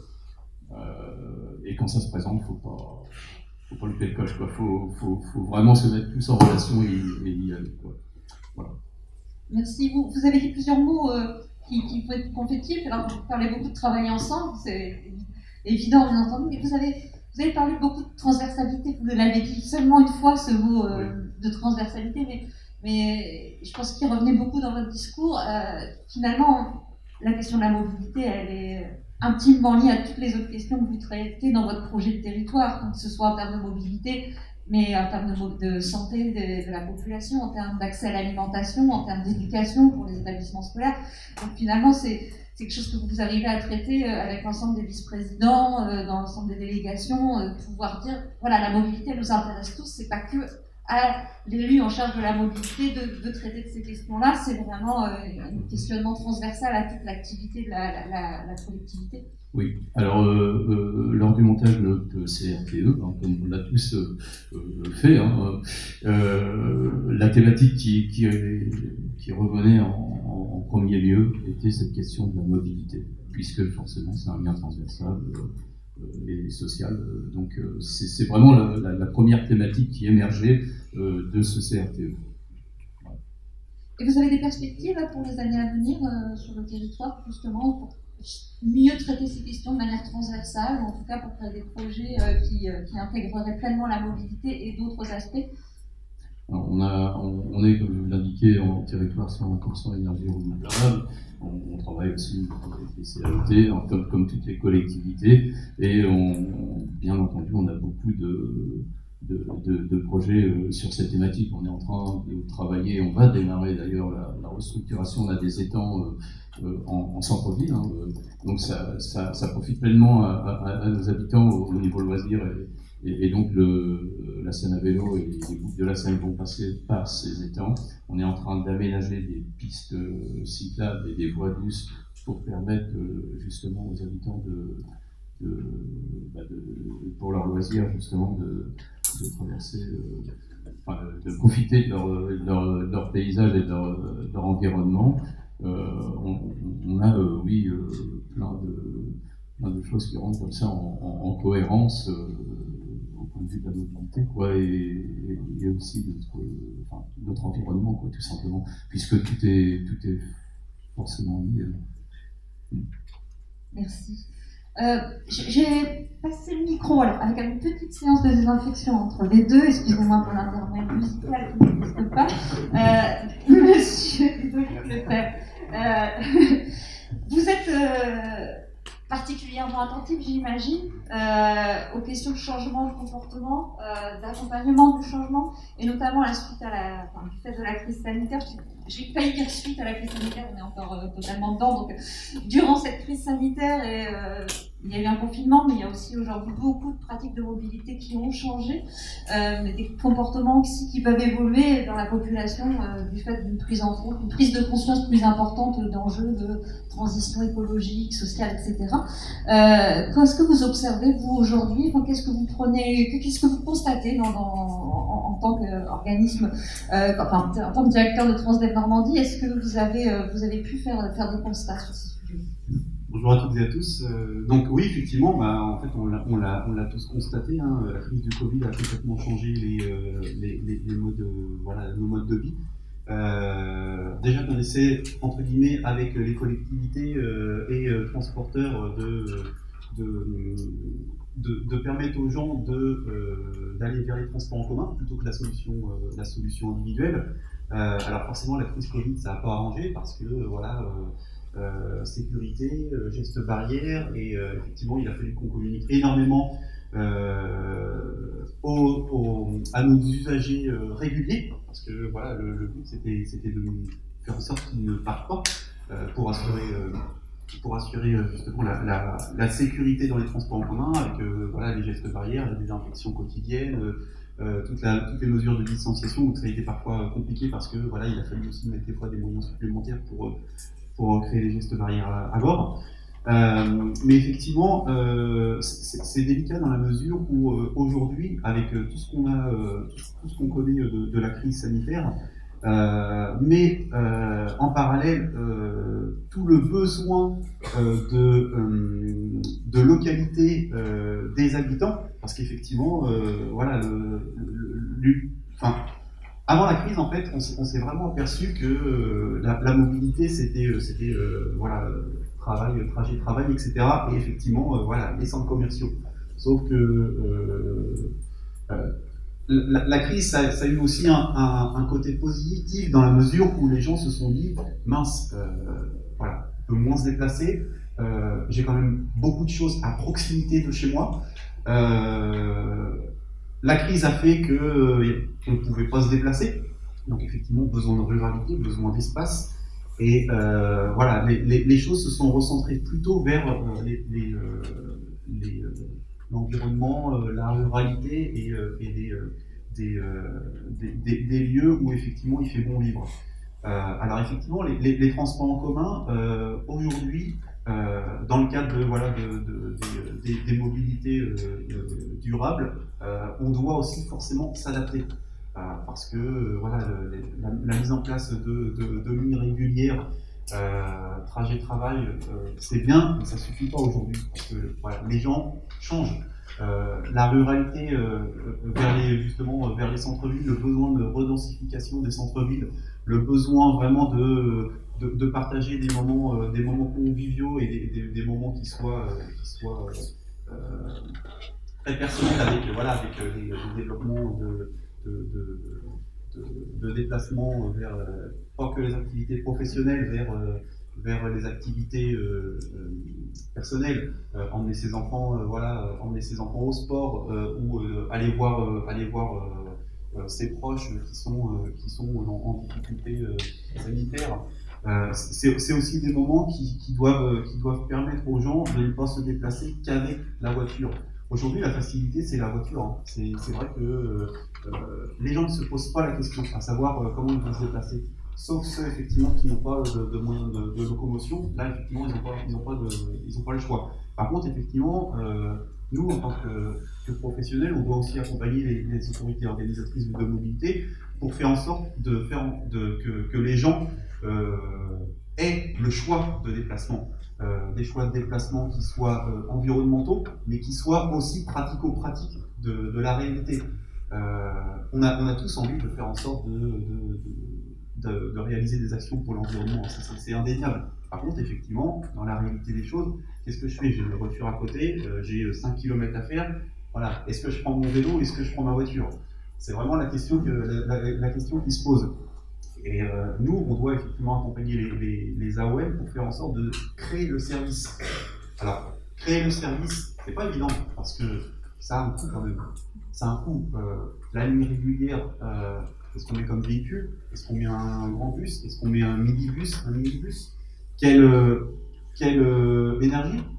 Aujourd'hui, effectivement, voilà, le, diesel, c'est enfin, voilà, juste prohibé, faut dire ce qu'il y a. Hein. en parallèle, on regarde les, les, les, gaz à émission et les effets de serre par rapport à un véhicule euh, voilà, c'est pas si déconnant que ça, il faut, se dire aussi ce qui est. Hein.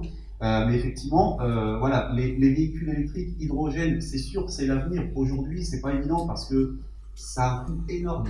Ça a un coût énorme. ça a encore besoin de fiabilisation parce que effectivement, on en est qu'aux prémices. Hein.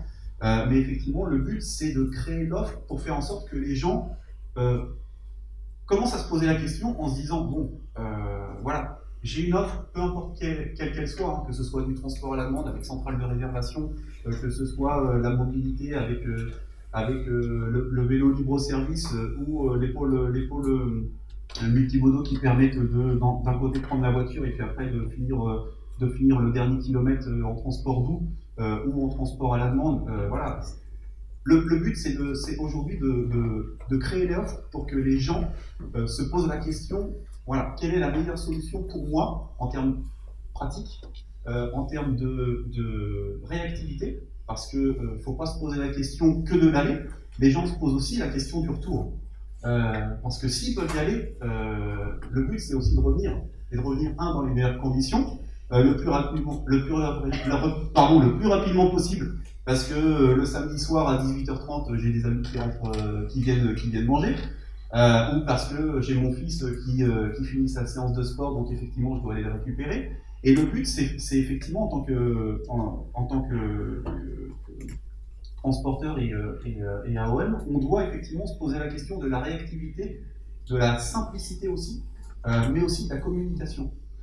parce que il faut non seulement que les transports en commun soient efficaces, optimales, mais simples et réactifs.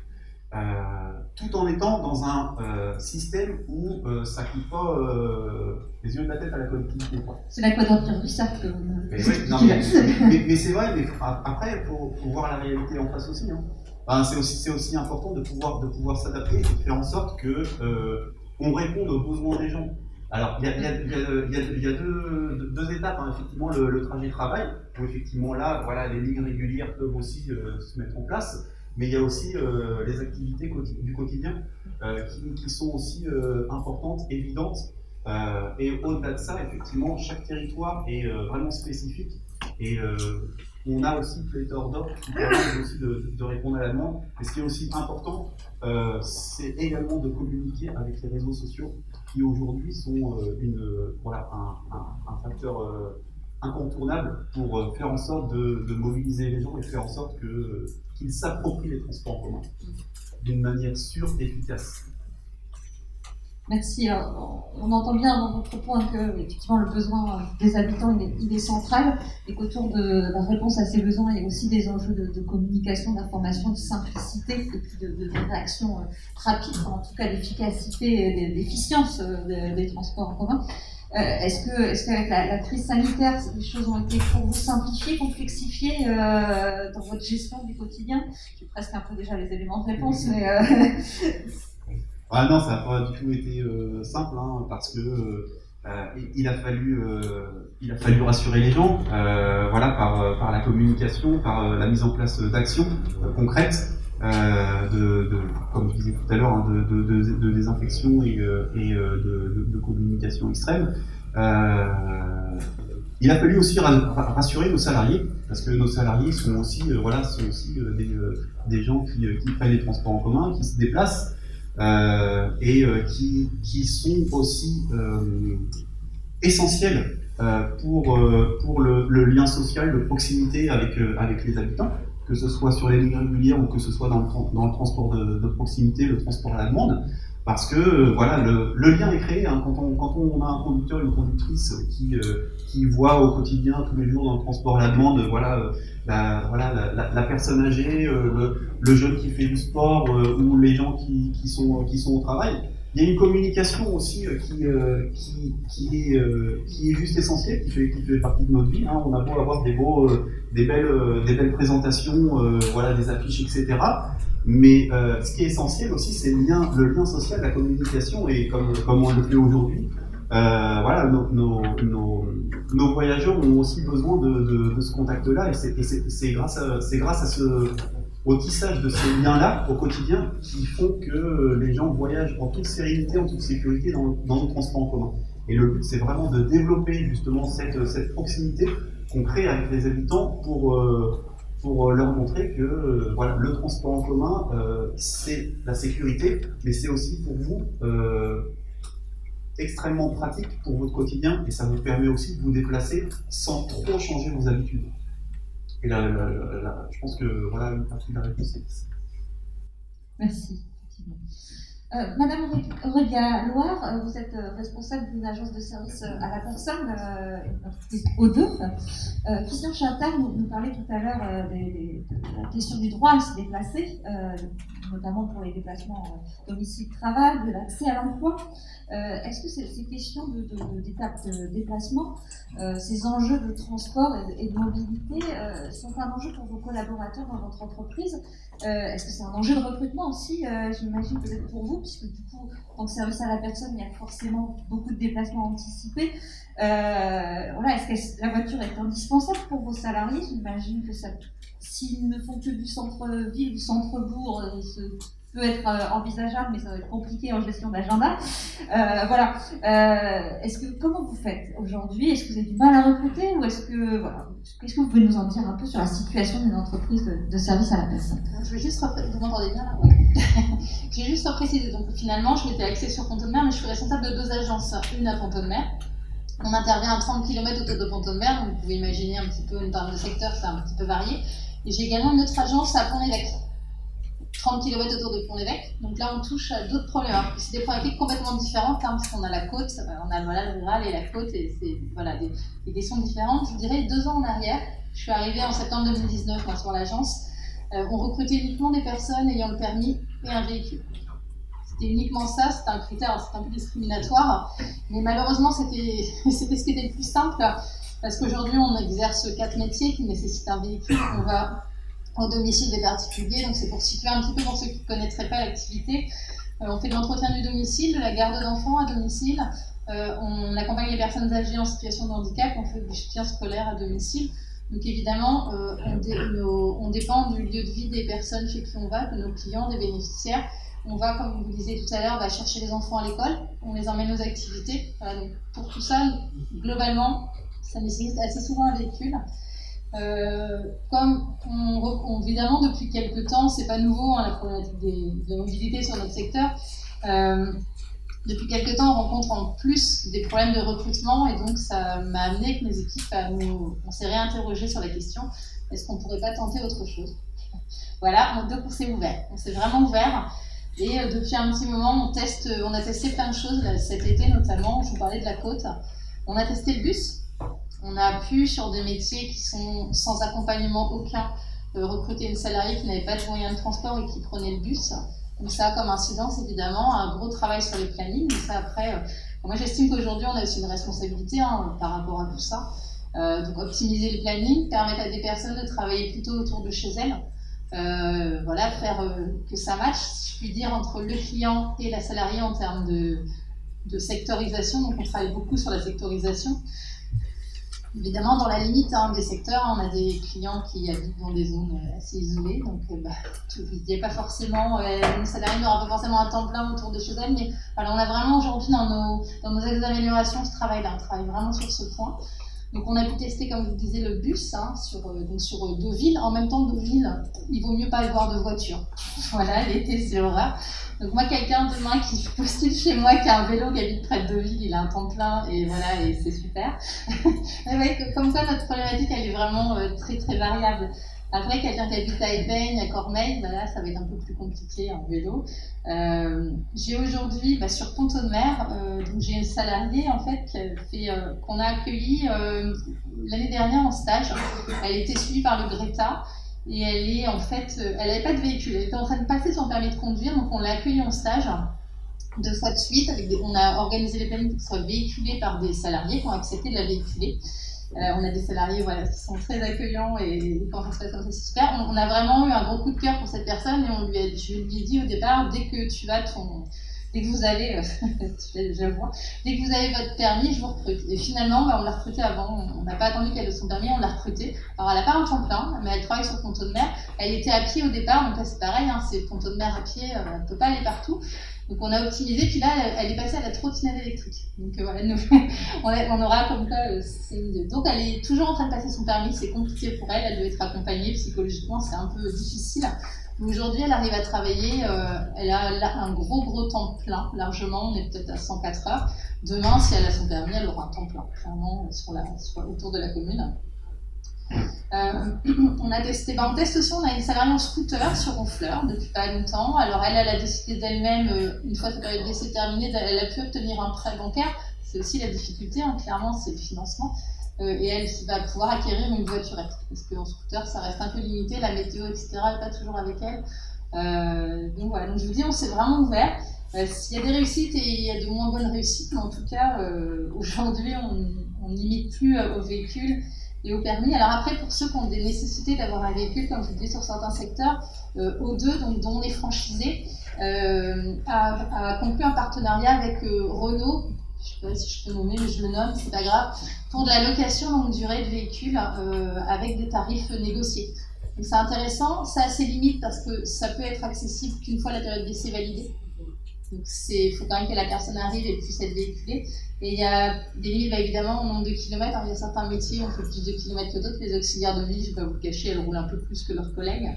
Euh, et puis il y a des limites également pour l'obtention de prêts, parce qu'on a beaucoup de salariés qui sont euh, souvent des femmes, souvent euh, beaucoup de femmes qui vivent seules, avec leurs enfants, et parfois financièrement c'est compliqué d'accéder à un financement. Euh, après, on a aussi, moi je pense, dans ce cadre-là, une responsabilité. Je, vous remercie vraiment de m'avoir invité aujourd'hui, parce que ce qui pêche aussi parfois, c'est pour nous d'avoir la bonne info. Et alors évidemment, je ne peux pas connaître tous les mécanismes, etc., mais j'apprécie de connaître le bon interlocuteur pour pouvoir orienter mes salariés. Euh, si la personne qui postule aujourd'hui euh, dans mon agence ne peut pas, ne peut pas travailler aujourd'hui parce que voilà, n'importe quelle problématique, je vais pouvoir l'orienter et puis peut-être que dans six mois elle va revenir. On travaille localement avec la mission locale par exemple, j'ai signé une charte avec eux euh, pour se dire voilà, si demain j'ai un jeune qui vient, qui n'a pas encore tous les éléments, je les renvoie vers la mission locale et puis demain bah, eux le renverront vers moi. Voilà, s'ils souhaitent toujours postuler dans mon secteur d'activité. Donc donc je pense que là-dessus, pour le coup, on a une vraie entre l'optimisation de nos plannings pour voilà, réduire les kilomètres et puis l'orientation des candidats vers les bons interlocuteurs, je pense qu'on a une vraie responsabilité en termes d'entreprise. Euh, que vous dire d'autre Parce que je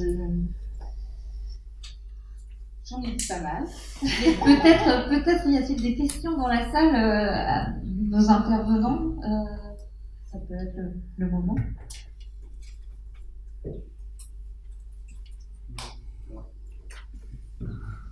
non, mais ça, ça, tombe bien que, que, vous parliez justement d'entreprise parce que euh, ce qui est aussi important en, termes, de, mobilité, c'est que euh, soit en lien avec les entreprises locales parce que euh, on voit bien que dans le cadre des, bassins de mobilité, souvent il y a beaucoup de, personnes qui vont quasiment au même endroit ou des fois des mêmes, voilà, des mêmes secteurs d'activité. Et, euh, et, la mise en place de, transports en commun, hein, que ce soit, que ce soit euh, du, du, covoiturage ou, euh, la mise en place de lignes régulières avec un petit bout de, transport à la demande en fonction des, besoins, ça peut être un, un véritable partenariat avec, avec les entreprises, avec, la, avec les collectivités, euh, pour permettre aussi de, de, mailler le, de, mailler le, territoire et de faire en sorte euh, d'avoir une réelle efficacité euh, sur les transports en commun et sur la fréquence également. Parce que le, le but, le but c'est de faire en sorte d'avoir euh, d'avoir une, une, une, fréquence qui permet, de, qui permet de répondre euh, aux besoins des salariés. Et il y a un réel travail à, réaliser autour, de, autour et des collectivités et des entreprises et des acteurs locaux pour, euh, pour faire en sorte d'accroître ce, cette, ce, besoin, enfin, de répondre surtout à ce besoin et de faire en sorte que, que, les salariés euh, quittent petit à petit leur, euh, leur voiture. ça peut être aussi euh, un, partenariat avec, avec le covoiturage. Hein. Voilà, il y a, une pléthore de, solutions qui permettent aussi de, de, répondre à ces besoins, mais le, but c'est vraiment une, réelle communication avec, avec les acteurs locaux du territoire. Merci. Des questions?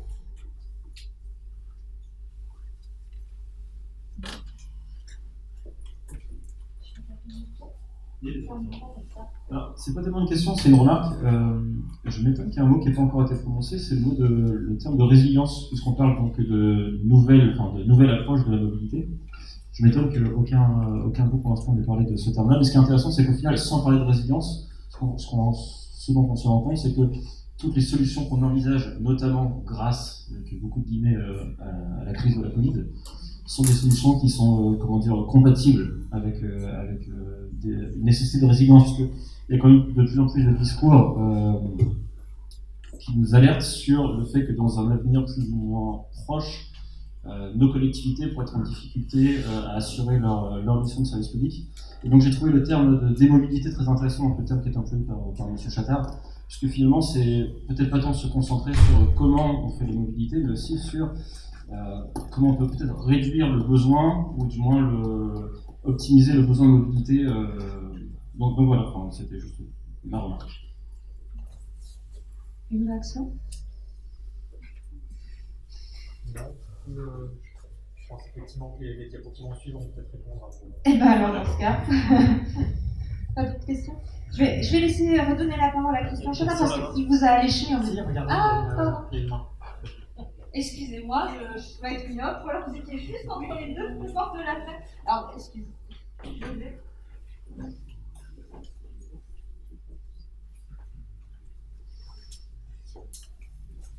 Oui, c'est une question qui s'adresse à M. Marie. Euh, je voulais savoir où en était le projet euh, Réseau Pouce euh, sur la communauté de communes de Pontonnet, savoir si c'était opérationnel. J'ai vu qu'il y avait un atelier cet après-midi. Parce que donc, je suis Sophie Laurent, vice-présidente mobilité, habitat et transition écologique à la communauté d'agglomération de Saint-Michel de Normandie. Nous sommes un territoire rural, même si avez, parce que nous avons 95 communes et 13 pôles de centralité et de services. Et nous avions candidaté à un appel à manifestation d'intérêt pour mettre en œuvre Réseau Pouce sur une partie du territoire. Nous n'avons pas été retenus, donc pour l'instant c'est en attente mais euh, je voulais avoir euh, éventuellement un retour d'expérience sur Réseau Pouce. Alors, alors pour, pour, vous répondre, j'avais donné un peu ma réponse tout à l'heure. En fait, on travaille avec le pôle mobilité et c'est le pôle mobilité qui a, qui a, géré euh, justement Réseau Pouce. Et donc, je vais, je vais, je vais laisser à mon collègue, à Jean-Michel, de, de soin de, bah, de vous expliquer. Donc, le, pôle mobilité, c'est une, une, association, en fait, de, préfiguration de sociétés coopératives d'intérêt collectif. Pour. Pour répondre directement à Réseau Pouce, c'est une initiative parmi d'autres euh, qui permet d'avoir une vision un peu, différente de la mobilité. J'ai adoré ce que disait M. Chattard.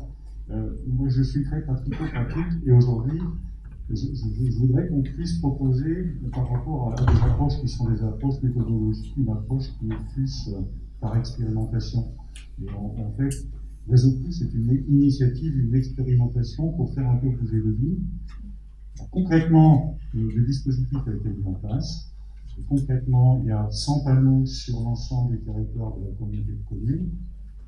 Et aujourd'hui, euh, on est une centaine de personnes dans la communauté Réseau Pouce, parce qu'on parle d'une communauté. Réseau Pouce, c'est l'autostop euh, solidaire sécurisé. Euh, on a lancé ça en plein Covid il y a un an, en septembre. Bon, c'est peut-être pas le meilleur moment, mais à un moment ou l'autre, il faut démarrer si on veut avancer. Et aujourd'hui, on est à la conquête de 300 personnes supplémentaires pour obtenir ce qu'on appelle la masse critique. Il y a 32 000 habitants dans la communauté de communes et on cherche à avoir un aspect à 400 personnes, c'est-à-dire qu'on cherche à un peu moins de 2%, parce que ce n'est pas destiné pour tout le monde. Euh, il y a des gens qui ne voudront jamais, enfin quelqu'un dans la voiture.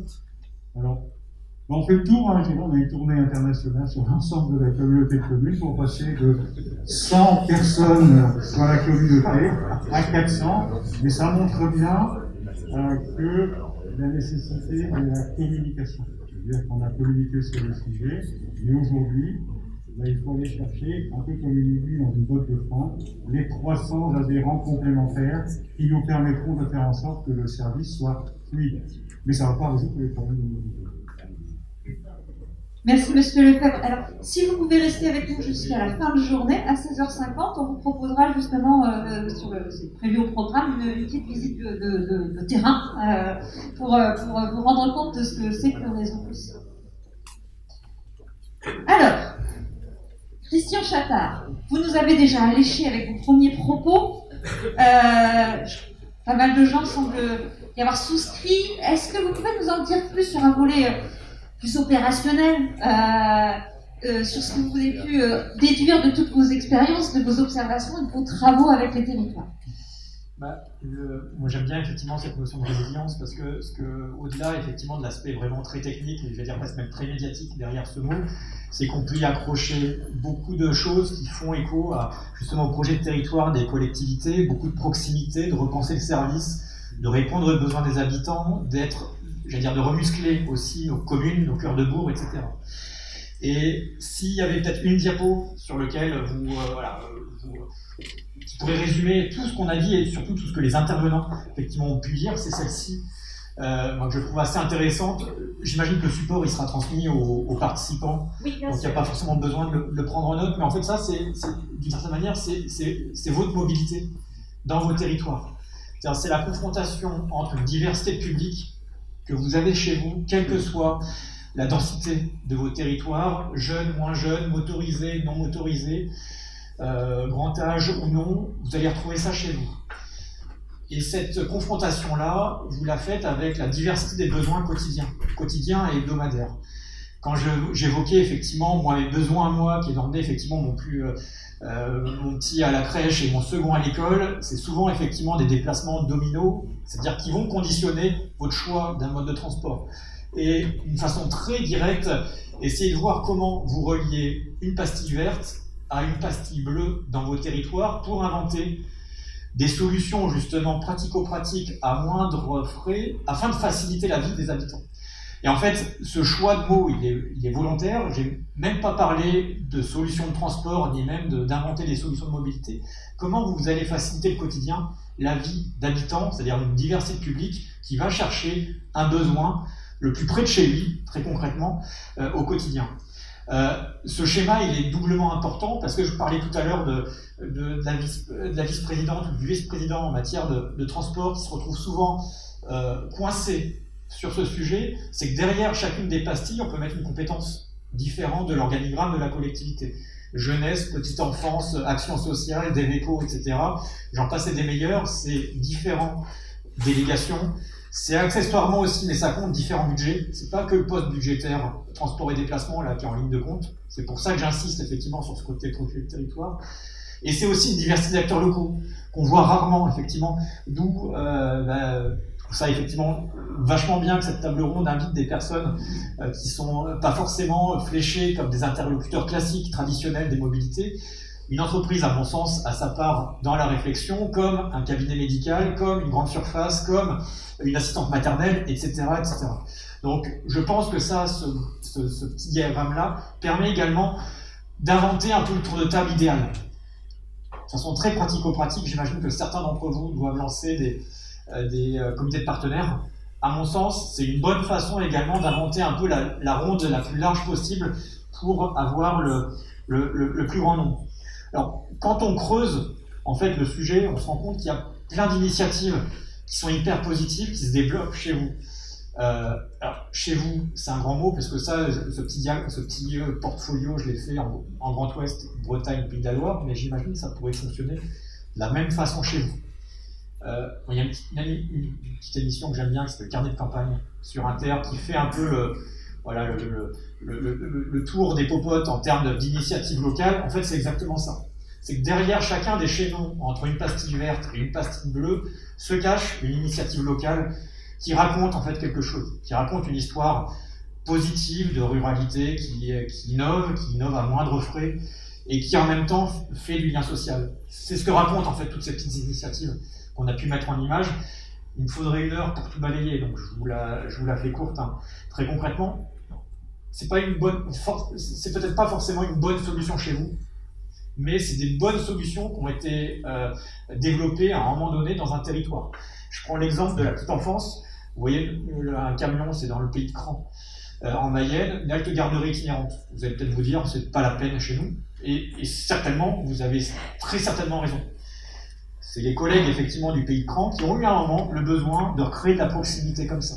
Ce que je veux dire, c'est que c'est des bonnes solutions, quelque part, qui, effectivement, font, font créer ce lien. Pareil sur les déplacements scolaires, où on a beaucoup bossé sur le, les anciens pédibus, vélobus, etc. Ça, c'est une petite ville à côté de Château-Gontier, à nouveau en Mayenne, Saint-Fort, 1600 habitants, qui, voilà, tout simplement s'est appuyé sur l'envie d'un agent municipal de, de faire du vélo et d'accompagner les enfants, justement, dans une tournée matin et soir. Ça paraît tout bête, effectivement, et ça paraît tout simplement l'ancien pédibus qu'on avait du mal, qui vivotait d'un point de vue mobilisation. C'est tout simplement une autre approche, une autre approche, et en fait, ça marche vachement bien sur la question de aller à son travail, parce que je, pourrais énumérer hein, les différents besoins de déplacement. Aller à son travail, il y a tellement d'initiatives qui se développent, et vous l'avez, vous l'avez développé par exemple avec votre partenariat aujourd'hui. Hein. Euh, mais il y a tellement d'initiatives dans lesquelles on peut se raccrocher. Hein, euh, espace de coworking, tiers-lieu, etc.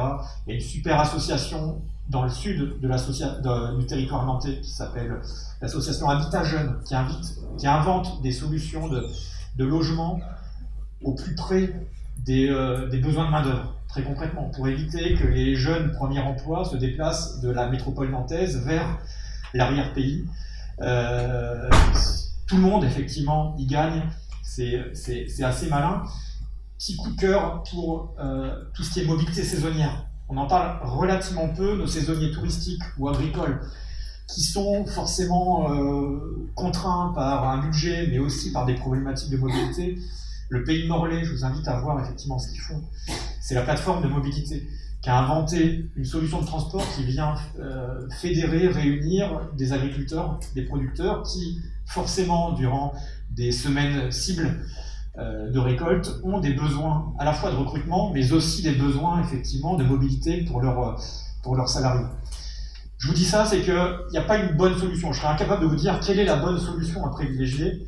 Ça dépend presque de chacun de, votre, voilà, de, de, de, votre ressenti et de votre dynamisme, de, votre tissu d'acteurs locaux qui sont prêts effectivement de, s'investir là-dessus. Euh... Christian, je peux me permettre de vous interrompre parce que c'est le moment aussi de pouvoir dire que la MBDD a travaillé euh, beaucoup ces deux dernières années sur le repérage de toutes les initiatives de mobilité ou de démobilité en Normandie, et que tout à l'heure, on vous présentera une base de données d'initiatives qu'on a mise en place, alors qui n'est pas encore 100% exhaustif, exhaustif pardon, mais qui présente déjà beaucoup de choses qui peuvent vous intéresser. Et puis, on a beaucoup de, fiches ressources, de, lettres, dans nos lettres thématiques. Si vous êtes abonné, vous pouvez euh, voir euh, nos fiches, et vous pouvez voir aussi nos, fiches de retour d'expérience sur lesquelles bah, certains d'entre vous sont présents aujourd'hui. Hein. Euh, on a pu mettre en valeur des initiatives repérées en Normandie pour justement leurs intérêts euh, en faveur d'une mobilité euh, différente ou réappropriée par les habitants. Pardon? Non, je vous en prie. Et, euh, mais ça, ça fait lien. On pourrait effectivement parler pendant des heures de, conciergerie rurale qui se fait pas de chez moi, que j'adore, comme qui fait Grand Champ, d'initiatives aussi pour faciliter les courses, tout simplement, au quotidien. En fait, je vous propose juste cette diapo qui résume vraiment par quelle petite accroche cette, euh, cette, approche différente. En fait, tout l'enjeu là sur cette partie, c'est de réinventer le service de proximité. Pour moi, c'est un sujet de mobilité à part entière, réinventer le, sujet le service de proximité. Il y a beaucoup d'actualités aujourd'hui. Itinérance, le multiservice, c'est une évidence de le dire, mais effectivement, il faut le dire, et de la mutualisation de fonctions, d'usage de bâtiments qui sont peut-être pas assez utilisés. On, nous dit très souvent, effectivement, euh, des porteurs de projets qui veulent s'installer dans le rural, bah, finalement ce bâtiment est trop grand pour moi, très concrètement. Comment on peut le partager, comment on peut le diviser, comment on peut inventer des, nouveaux services? En fait, pour moi, c'est ça la clé. Ces trois mots, c'est ça qui, qui pose les bases de repenser le service de proximité. Et pour illustrer ça, on a beaucoup travaillé justement en, en Bretagne et Pays de la Loire sur les fameuses maisons France Service vous en avez certainement effectivement en, Normandie. Euh, c'est une aventure qui est géniale, c'est une initiative qui est, super, mais si on, se remet dans la base, quels sont les publics de cette maison France Service C'est c'est les, publics évidemment dire, qui habitent dans la commune où est implantée la maison France Service, et les publics qui sont motorisés. Vous allez me dire, c'est une très grande majorité de la population, oui, mais. Et en fait, on a essayé de creuser effectivement cette piste, comment effectivement s'adresser aux autres, notamment sur un territoire communautaire vaste. Et donc on a inventé une espèce de pyramide un peu d'accès. Le deuxième échelon, c'est l'itinérance. À nouveau, je crois vraiment beaucoup à ça. Il y a plein d'initiatives. Là, vous avez une, exemple, un exemple à, à c'est une, euh, une commune de, de, de, 5-6 000 habitants dans le nord Morbihan qui a inventé à l'échelle de son intercommunalité un service de desserte euh, sous forme de permanence sur euh, la place du village en termes de, guichet unique de service. Oui mais, oui, mais si on creuse encore, il y a toujours une partie de la population qui va y être, qui, va être éloignée. Et c'est pour ça que le troisième niveau est assez intéressant. On parle de fait de, de, de services à domicile. Et je dis pas que ne faut pas que ce soit la porte ouverte à individualiser le service. Mais juste de penser effectivement ces catégories de population qui sont souvent à l'écart, souvent éloignées effectivement des traditionnelles fiches actions. Le, grand âge, le senior qui sort d'hospitalisation, qui est bloqué chez lui, très concrètement, comment il va accéder notamment aux formalités administratives? J'en passe des meilleurs, de la carte grise à la, la, la fiche d'impôt effectivement en ligne. Ce qu'on fait effectivement quelques communes en Sarthe aujourd'hui, c'est un service, c'est de recruter un service civique, de lui fournir un PC, de lui fournir une clé 3G et d'aller au domicile des personnes. Ça peut se passer dans un CAS évidemment, mais d'aller au domicile des personnes pour les aider tout simplement. L'idée, c'était de repenser cette notion de service au public et de se dire très concrètement comment on peut étoffer en fait le service pour recréer toujours et encore davantage de proximité. vous allez bosser, je crois que c'est après, sur ce type d'exercice. Moi, je l'aime bien parce que ça, permet justement de mettre en, en scène, de façon très pratico-pratique, à nouveau tout ce, dont on peut raconter. C'est qu'on a trop souvent tendance à rédiger nos fiches actions vers un public cible qui est prêt au changement, qui est prêt euh, à, adhérer très concrètement à la fiche action, en passant sous silence toute la, partie de la population, et c'est souvent la majorité, qui se retrouve soit contrainte, soit en difficulté, en fragilité par rapport aux, besoins de mobilité.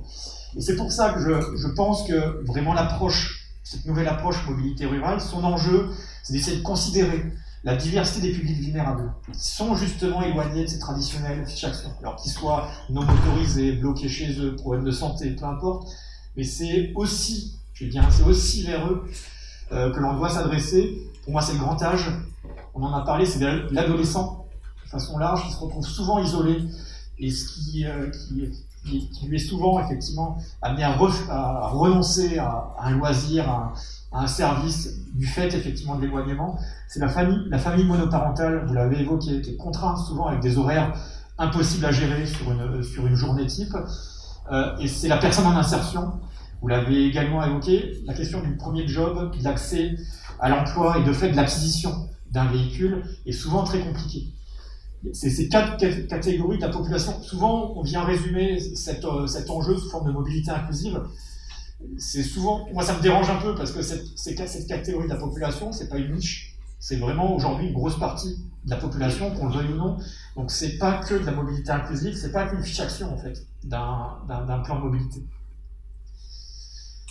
Euh, généralement, quand je dis tout ça, ça, perturbe un peu parce qu'on sort un peu des, des plates-bandes effectivement classiques de transport et déplacement.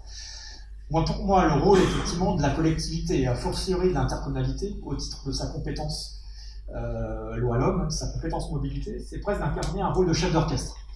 Vraiment de ne pas faire à la place d'eux, parce qu'effectivement, il y a des structures, il y a des entreprises qui jouent déjà effectivement ce rôle de lien Souvenez-vous effectivement le petit maillon entre la petite pastille bleue et la petite pastille verte. Vous avez déjà des structures. C'est pas à vous d'inventer ça. C'est pas à vous de créer une épicerie itinérante. Évidemment pas. Par contre, vous pouvez aider, vous pouvez soutenir, vous pouvez déjà identifier le besoin très concrètement. D'où le petit exercice sur les, sur que vous allez faire ce soir, cet après-midi, qui peut être un, un, beau terrain de jeu. Euh, et vous pouvez, euh, j'allais dire presque, assumer la difficulté, c'est un peu ça, c'est de vous dire, de toute façon, vous ne pouvez pas tout changer, parce qu'on est sur des enjeux d'aménagement du territoire qui, souvent, effectivement, nous dépassent, sur lesquels nos niveaux d'action sont, qu'on le veuille ou non, difficiles, hein, très concrètement. assumer cette difficulté, c'est à mon sens important, c'est-à-dire vraiment de vous dire, avec l'humilité qu'on peut, ça va être déjà de commencer par faire des choses. Commencer par faire des choses, à nouveau, c'est pas forcément une solution de transport, on l'a vu, mais c'est de bosser sur euh, cette notion de service de proximité. Je regarde l'heure et je me dis qu'on est à la mort. Mais 5 minutes Waouh Souvenez-vous, j'avais fait une petite pyramide avec un petit 5 euh, cinq approches différentes. Pour moi, c'est un sujet en soi, la centralité, les cœurs de bourg. Je ne vais pas m'étendre parce que ça fait l'actualité aujourd'hui des petites villes de demain, des appels à projets, etc., sur la centralisation de nos, de nos territoires, mais forcément, c'est lié, qu'on le veuille ou non, à notre démarche de mobilité. Plein de sujets aujourd'hui qu'on essaye de porter dans le Grand Ouest sur euh, la façon de rendre attractif, de revitaliser, c'est le, mot à la mode, nos communes rurales, de les rendre plus faciles, en allant chercher des porteurs de projets, par exemple, pour remplir des, euh, des, cellules commerciales vacantes, plus apaisées. Moi, j'aime beaucoup, ça se passe à Plérin, à côté de Vannes, euh, où ils ont inventé des voies moulées. Ça, il fallait y penser. Plus de plaisir également, j'aimais beaucoup également votre, votre, votre travail sur l'espace public, parce qu'à mon sens, ça reste aussi de la convivialité, des échanges et du plaisir. J'ai juste fait le raccord avec notre sujet mobilité, ça se passe à Plouguerneau, au nord de Brest, où ils ont euh, repensé les, les énièmes poussins berlinois euh, euh, avec du, je vais dire, du marquage au sol artistique. Et c'est plus d'espace disponible. En fait, on a trop souvent tendance à dire on n'a plus de terrain, on va aller effectivement s'étendre pour caricaturer. Quand on a fait un petit travail, c'est à côté de Morlaix, une commune de Ploumilio qui fait 5000 habitants. On s'est aperçu qu'en regardant tout simplement avec la, vue satellite qui va bien, 50% des espaces disponibles de l'hypercentre sont consacrés à la voiture. En termes de voirie, évidemment, mais aussi d'espaces de stationnement. Qu'on le veuille ou non, très souvent, les espaces de stationnement sont surdimensionnés dans, nos communes rurales, il faut se le dire. Hein. Et donc, aller chercher peut-être l'espace public qui manque sur ces surfaces-là, bah, je trouve qu'il y, a un petit, un petit sujet, hein, très concrètement. Conseil de lecture, moi, j'aime beaucoup, vous, euh, vous euh, j'allais dire, il m'a tout appris, non parce euh, Il a fait tellement de choses, effectivement, pour, révéler la diversité de ces sujets. Lisez Olivier Rasmond, il y a un, blog sur le monde qui, qui, est, qui, est, génial. Reportage également hyper bluffant sur Saint-Brieuc, qui a été un peu l'archétype de, la désertification, de la digitalisation du centre-ville. Euh, au profit des périphéries. Regardez, effectivement, euh, vous, verrez, c'est un, documentaire qui est super bien fait, 324, sur, sur ce centre-ville français. C'est assez génial. Et là, j'essaye je, je, de le dire, effectivement, ça c'est pas évident hein, à, des, élus bretons. En 20 ans, selon les, e intercos, 60 à 90% de l'emploi été créé en dehors des villes-centres. Il faut se le dire hein, à un moment donné. Et quand on parle de mobilité, c'est ça, en fait, ça résume aussi ce chiffre-là et y compris le siège de nos intercos. Et combien de, sièges, je le dis parce que je, sais que ça fait tiquer, hein, mais combien de sièges d'intercommunalité nouvellement créés a été installé dans une, une zone d'activité Et ben, je me dis que ça, voilà, ça, rajoute en fait une couche à, à ce sujet-là. Je, ferme la parenthèse. Euh, cette diapo, je pourrais également consacrer une heure, c'est presque le plan d'action, un plan d'action ville de demain, qui ne se résumerait pas à un plan guide, qui ne se résumerait pas avec des études techniques, mais qui ferait effectivement tout ce travail de, de, donner de la chair en fait à, un cœur de bourg. C'est peut-être des prises de position politiques fortes justement pour maintenir, préserver cette centralité. C'est une déclinaison, je vais dire, plutôt technique sur l'intensification du foncier disponible. Il y a plein de, de, fonciers vacants sous-utilisés aujourd'hui dans nos communes. Ça peut être la stratégie fiscale en faveur de nos, communes euh, rurales et surtout de nos centres-villes. C'est de la sécurisation des cheminements, c'est la demande souvent numéro un qui est demandée. C'est un espace, des espaces publics effectivement centraux, justement avec des équipements collectifs, de l'animation qu'on vient relocaliser dans nos, dans centres-villes. En fait, c'est tout ça je vous fais l'impasse sur toutes les démarches techniques qui, sont, ont pu remonter, qui font écho certainement à votre, à, votre, à votre travail de recherche. Qu'est-ce qu'on a ici euh, On le voit mal, je, je la fais courte. C'est un travail en fait qu'on mène aujourd'hui dans, le, dans, les Côtes d'Armor. On travaille aujourd'hui avec quatre intercos qui sont euh, Saint-Brieuc Armor Agglomération, Landal Terre Dinan Agglomération, Loudéac Communauté. Ils bossent, ils bossent, ensemble sur ce sujet des mobilités rurales pour inventer des solutions en commun. On a des mêmes difficultés, on va essayer de, de, de répondre au sujet, non pas avec l'approche euh, schéma communautaire classique, mais plutôt en repartant du bas. En repartant du bas, c'est-à-dire en repartant de la base avec des communes, des communes tests qui vont faire révéler ses besoins. Euh, ce sont des communes de 1000 à 3000 habitants, vous les avez en rouge ici, Corlay, Quintin, Quessois. Bon, pour ceux qui connaissent des, Côtes d'Armor, ce sont effectivement des pôles de proximité importants, 1000, 3000 habitants. Et qu'est-ce que nous dit cette approche?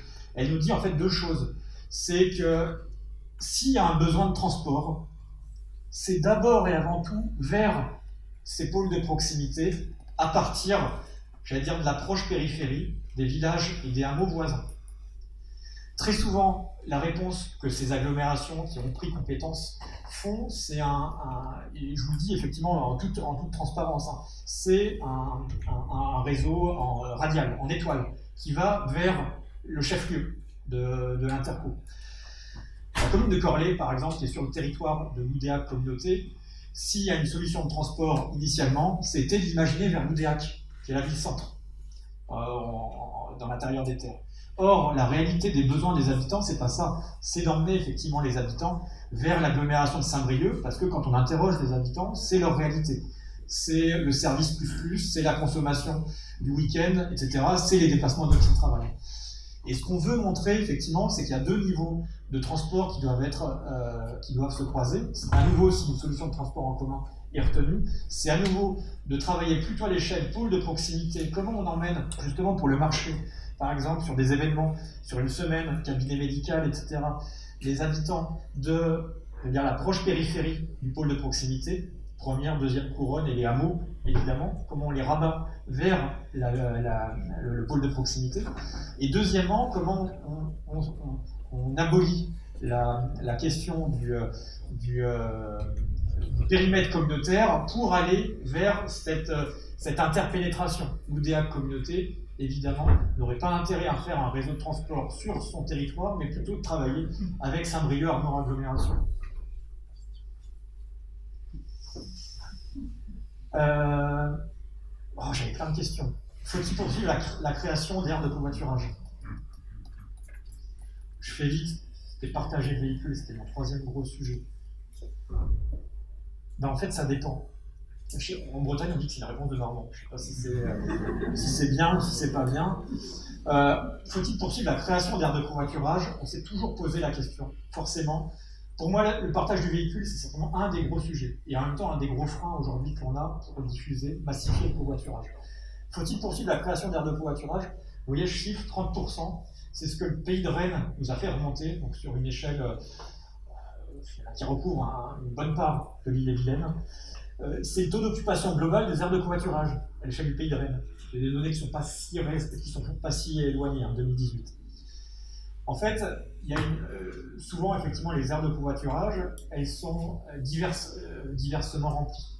Elles sont très remplies, voire même elles débordent le long des départementales, nationales, le long des grands axes très concrètement. À l'inverse, elles sont très peu développées ailleurs. Donc, j'aurais envie de dire, ça dépend. Ça dépend également de, de ce qu'on veut en faire, ou ce qu'on voit effectivement remonter, c'est le besoin d'inventer autre chose qu'une aire de covoiturage ou qu'une appli nationale de type Blablacar, c'est qu'il y a ce besoin de repenser le covoiturage différemment. Il y a plein de choses qui se font de façon très micro, et notamment tout simplement de la mise en relation qui pourrait être développée par une commune, par un CCAS. J'ai besoin d'aller chez le médecin, qui pourrait m'emmener Je vais à la piscine, tel jour, j'ai un siège à mettre à disposition, qui pourrait, qui voudrait en bénéficier En fait, d'une certaine manière, le covoiturage, ça serait ça. Ça serait davantage de la mise en relation moi, je crois beaucoup à ça. Ça se fait sur, euh, de façon informelle sur des pages Facebook. Ça pourrait voilà, être, repensé différemment. Je suis sûr que ça serait ça, effectivement, l'avenir du covoiturage dans nos communes rurales. Faut-il investir dans un nouveau transport à la demande? Quand on parle de, partage du véhicule, c'est souvent la deuxième question qu'on se pose. En fait, ça dépend aussi. Parce que euh, ça dépend ce qu'on va en faire. Pareil, même stat à l'échelle du pays de Rennes. 1,2, c'est le nombre de passagers moyens d'un trajet de, service public de transport à la demande. En fait, c'est souvent un service de taxi, il hein, faut, faut, se le dire. Et moi, ça me gêne toujours un petit peu quand on dit que c'est la seule solution euh, quand on bosse sur les mobilités rurales. Non. Oui et non. Oui, parce que ça reste souvent effectivement un service qui est plébiscité et qui est demandé, notamment au regard effectivement de ces enjeux d'inclusion qu'on évoquait tout à l'heure. Mais non, parce que ça peut être, plutôt que d'inventer un, investissement qui coûte très cher, très concrètement, ça pourrait être repenser également toutes les ressources qui existent déjà. Et je reviens sur ma, notion effectivement du minibus, des minibus qui servent peu ou pas à l'échelle d'un pôle de proximité, comment on peut les réutiliser? C'est des minibus qui appartiennent à la ville, qui appartiennent à des assos, ou un groupe scolaire, j'en sais rien. Mais il y a cette possibilité à retrouver un usage à ces minibus qui, sortent, qui servent peu ou pas. Bon, plein de trucs. Vous verrez ça effectivement à tête reposée après. Euh, moi j'aime beaucoup justement ce ciblage transport à la demande pour des personnes en insertion. C'est un, territoire dans le nord, dans euh, l'Avenois, qui a, qui a, développé ça justement, qui a dédié effectivement ce transport à la demande avec un, véhicule dédié et qui emmène les personnes en recherche d'emploi, euh, en insertion, premier job, etc. Je trouve ça hyper, hyper enthousiasmant, hyper positif. C'est un coup, ça c'est clair mais je trouve que le message qui est renvoyé est, euh, vraiment bien. Euh, point de vigilance, ouais, plus âgé. Bon, allez, je passe. Report modal, c'était ma quatrième et avant-dernière brique. Euh, report modal, bah oui, en fait, penser accompagnement au changement. On a très souvent tendance, effectivement, à mettre l'infrastructure avant finalement le public, avant l'usager, avant ses, besoins, avant ses contraintes. Moi, mon, souhait, c'est d'appréhender la difficulté de changer, tout simplement. Cette petite, euh, démarche escalier que, j'ai mise en avant à côté, c'est presque la, psychologie de chacun. Il n'est pas facile de changer, très concrètement, de changer de mode de transport. Regardez simplement par rapport à, simplement à la pratique du vélo. Comment vous passez de jamais je ne ferai de vélo à je vais faire du vélo tous les jours bah, mine de rien, c'est un vrai apprentissage individuel qui est long et qui ne peut pas se faire en solo. D'où effectivement l'accompagnement au changement, des animations terrain, quelles qu'elles soient, il y a ce besoin-là, très concrètement.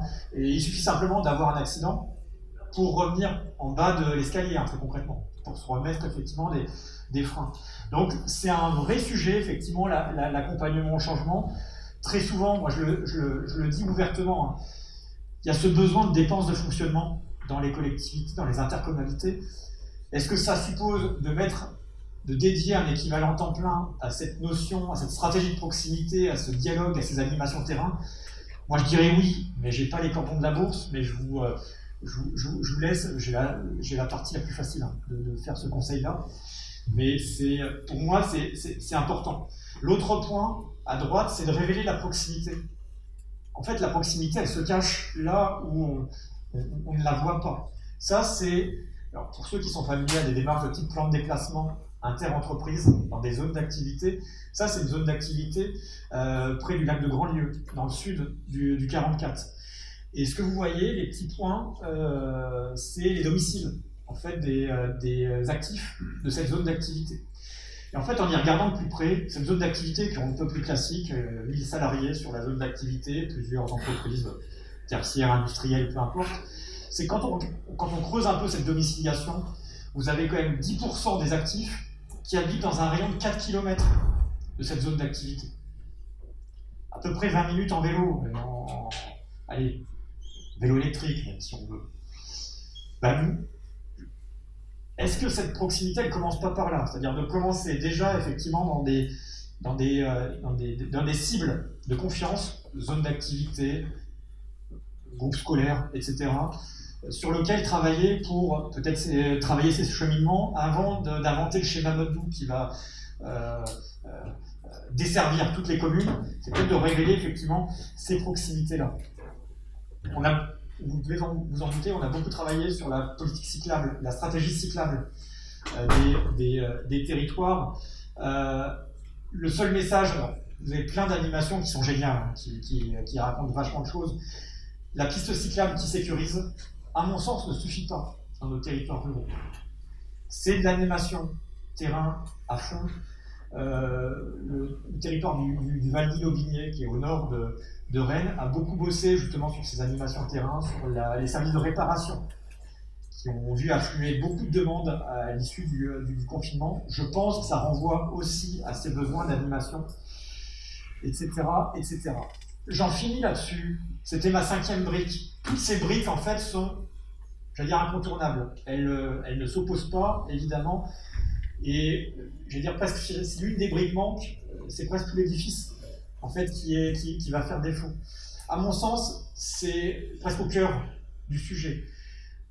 On met la mobilité au cœur du projet de territoire et euh, que vous voyez un petit peu à gauche, c'est un peu la chronologie en mode gestion de projet que vous pourriez suivre pour initier cela. Identifier ensemble les acteurs, c'est tous les acteurs locaux, euh, intuitifs ou non, cachés ou non, qui sont, euh, qui, sont, qui sont à mettre autour de la table. Plein de choses effectivement à, à voir en évidence, enquête, transversalité, on l'avait évoqué, c'est tout, euh, finalement tous les services de l'interco qui sont à mettre autour de la table, identification d'acteurs pépites, j'en passe des meilleurs. Identifier ensemble les besoins, c'est ce qu'on a évoqué tout à l'heure avec les, différents publics, avec la diversité des, de fragilités. C'est ce qu'a fait très concrètement la communauté commune Coutances, maire Évocage, qui va intervenir cet après-midi. C'est de faire remonter des besoins très précis, pratico-pratiques, des points de blocage du terrain. Et c'est identifier ensemble les ressources qui existent sur un territoire. C'est le troisième sujet du, triptyque. Euh, ça peut être, on a parlé des ressources matérielles, de minibus, ça peut être les ressources immatérielles qui existent dans nos communes, dans nos territoires ruraux. Je pense, et je reviens sur ma question de la réparation, du bricolage. On a encore ces compétences-là qui peuvent s'exercer dans nos communes rurales. Comment on remet en circulation des véhicules qui servent peu ou pas Coopération inter-EPCI et bassin de vie, je, crois à fond effectivement à, cette, à, cette, à ce sujet-là parce que ça me semble la, la meilleure porte d'entrée là-dessus. Comment on va travailler entre interco, voisins et avec les communes, c'est tout l'enjeu, je pense, des contrats opérationnels de mobilité. Ben voilà, je crois que j'ai tout dit.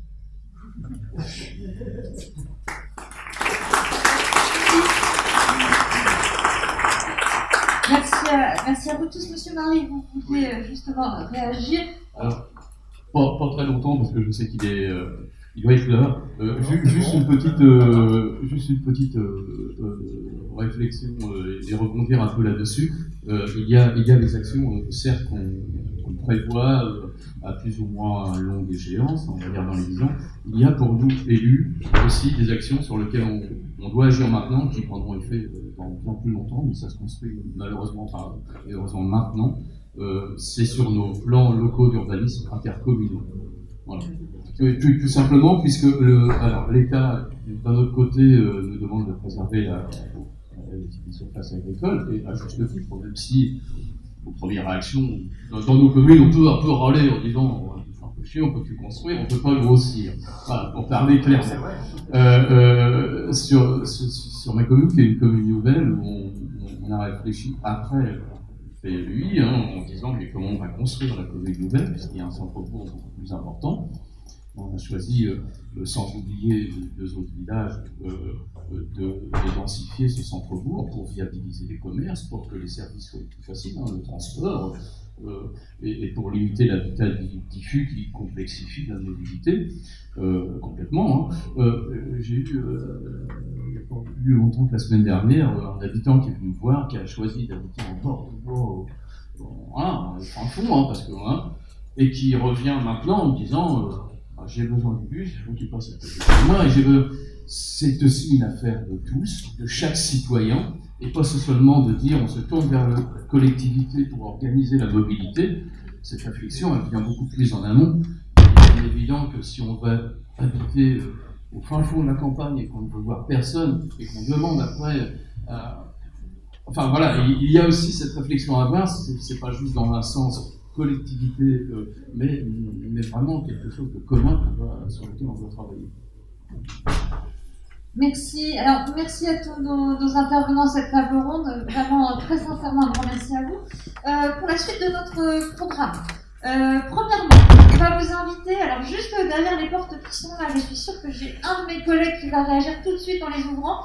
Non, comme pas. Euh, juste derrière les portes, euh, les portes qui sont là, vous allez sur les murs, vous verrez deux grands post-it euh, avec des, titres. Vous avez un premier titre euh, qui, indique mes besoins, mes problèmes, mes questions, mes points de blocage. Ça, voilà, les difficultés, quoi. On avait bien compris. Et puis vous avez un deuxième post-it, un, assez grand post-it. quand je parle de post-it, c'est des grands post-it. Vous avez des post-it géants sur lesquels il y a un autre euh, aspect, c'est mes réussites, mes astuces, mes coups de pouce à partager, euh, les techniques, les financements, etc., etc., que j'ai pu repérer. Vous êtes invités, si vous souhaitez, à prendre des petits post-it cette fois-ci et puis à venir mettre, si vous avez des difficultés, des problématiques, des choses que vous, des, éléments que vous rencontrez, des points de blocage, ou si vous avez des réussites, si vous avez des facilités, des choses aisées que vous avez repérées, à venir les mettre là-bas. Et tout ça, ça vous servira à faire un, journal de petites annonces si vous voulez, et aussi à faciliter bah, les mises en relation. Alors n'hésitez pas, et surtout, enfin c'est même pas n'hésitez pas, n'oubliez pas de mettre vos coordonnées sur les post-it, justement, parce que pour faire des mises en relation, ça sera toujours d'autant plus simple, euh, et on pourra faire une petite annonce. Alors, je vous demander encore deux minutes s'il vous plaît. Euh, on arrive dans un moment stratégique un petit peu compliqué, parce que vous allez pouvoir aussi déjeuner. N'oubliez pas les post-it d'abord, mais vous allez pouvoir déjeuner. J'ai un point de mail très important à vous donner. Euh, le moment du déjeuner, c'est le moment où vous allez être obligé, évidemment, de retirer votre masque pour pouvoir manger. Aussi, je vous invite, premièrement, à vous disperser le plus possible dans la salle, les uns par rapport aux autres, et à éviter, s'il vous plaît, de vous regrouper sur une table, genre une petite table comme celle-là, de poser votre plateau et de vous mettre tout autour de la table avec euh, chacun euh, une très forte proximité. Je suis désolée, je sais que c'est pas super confortable, c'est pas très agréable de manger sur une chaise avec un plateau sur les genoux. Mais la situation sanitaire vous oblige à vous demander de le faire s'il vous plaît. C'est-à-dire, vous prenez votre plateau, vous prenez votre chaise où vous fouettez et vous installez. Euh, euh, vous avez le droit, bien sûr, de parler avec vos voisins, mais évitez d'être euh, très proche parce que vous avez un peu notre masque et c'est là où on rencontre le plus de risques. si certains d'entre vous ont le souhait, ils peuvent aller déjeuner dehors. Bien sûr, prendre leur plateau et aller déjeuner dehors si vous voulez être sûr, sûr d'être dans la meilleure situation sanitaire possible. C'est la seule chose que je peux vous recommander. Voilà, merci à vous. On redémarre à 14h. Toujours ici, et là on sera sur des ateliers. On va bouger un peu plus que ce matin. Voilà. Donc grand merci à vous, merci à nos intervenants et à tout à l'heure.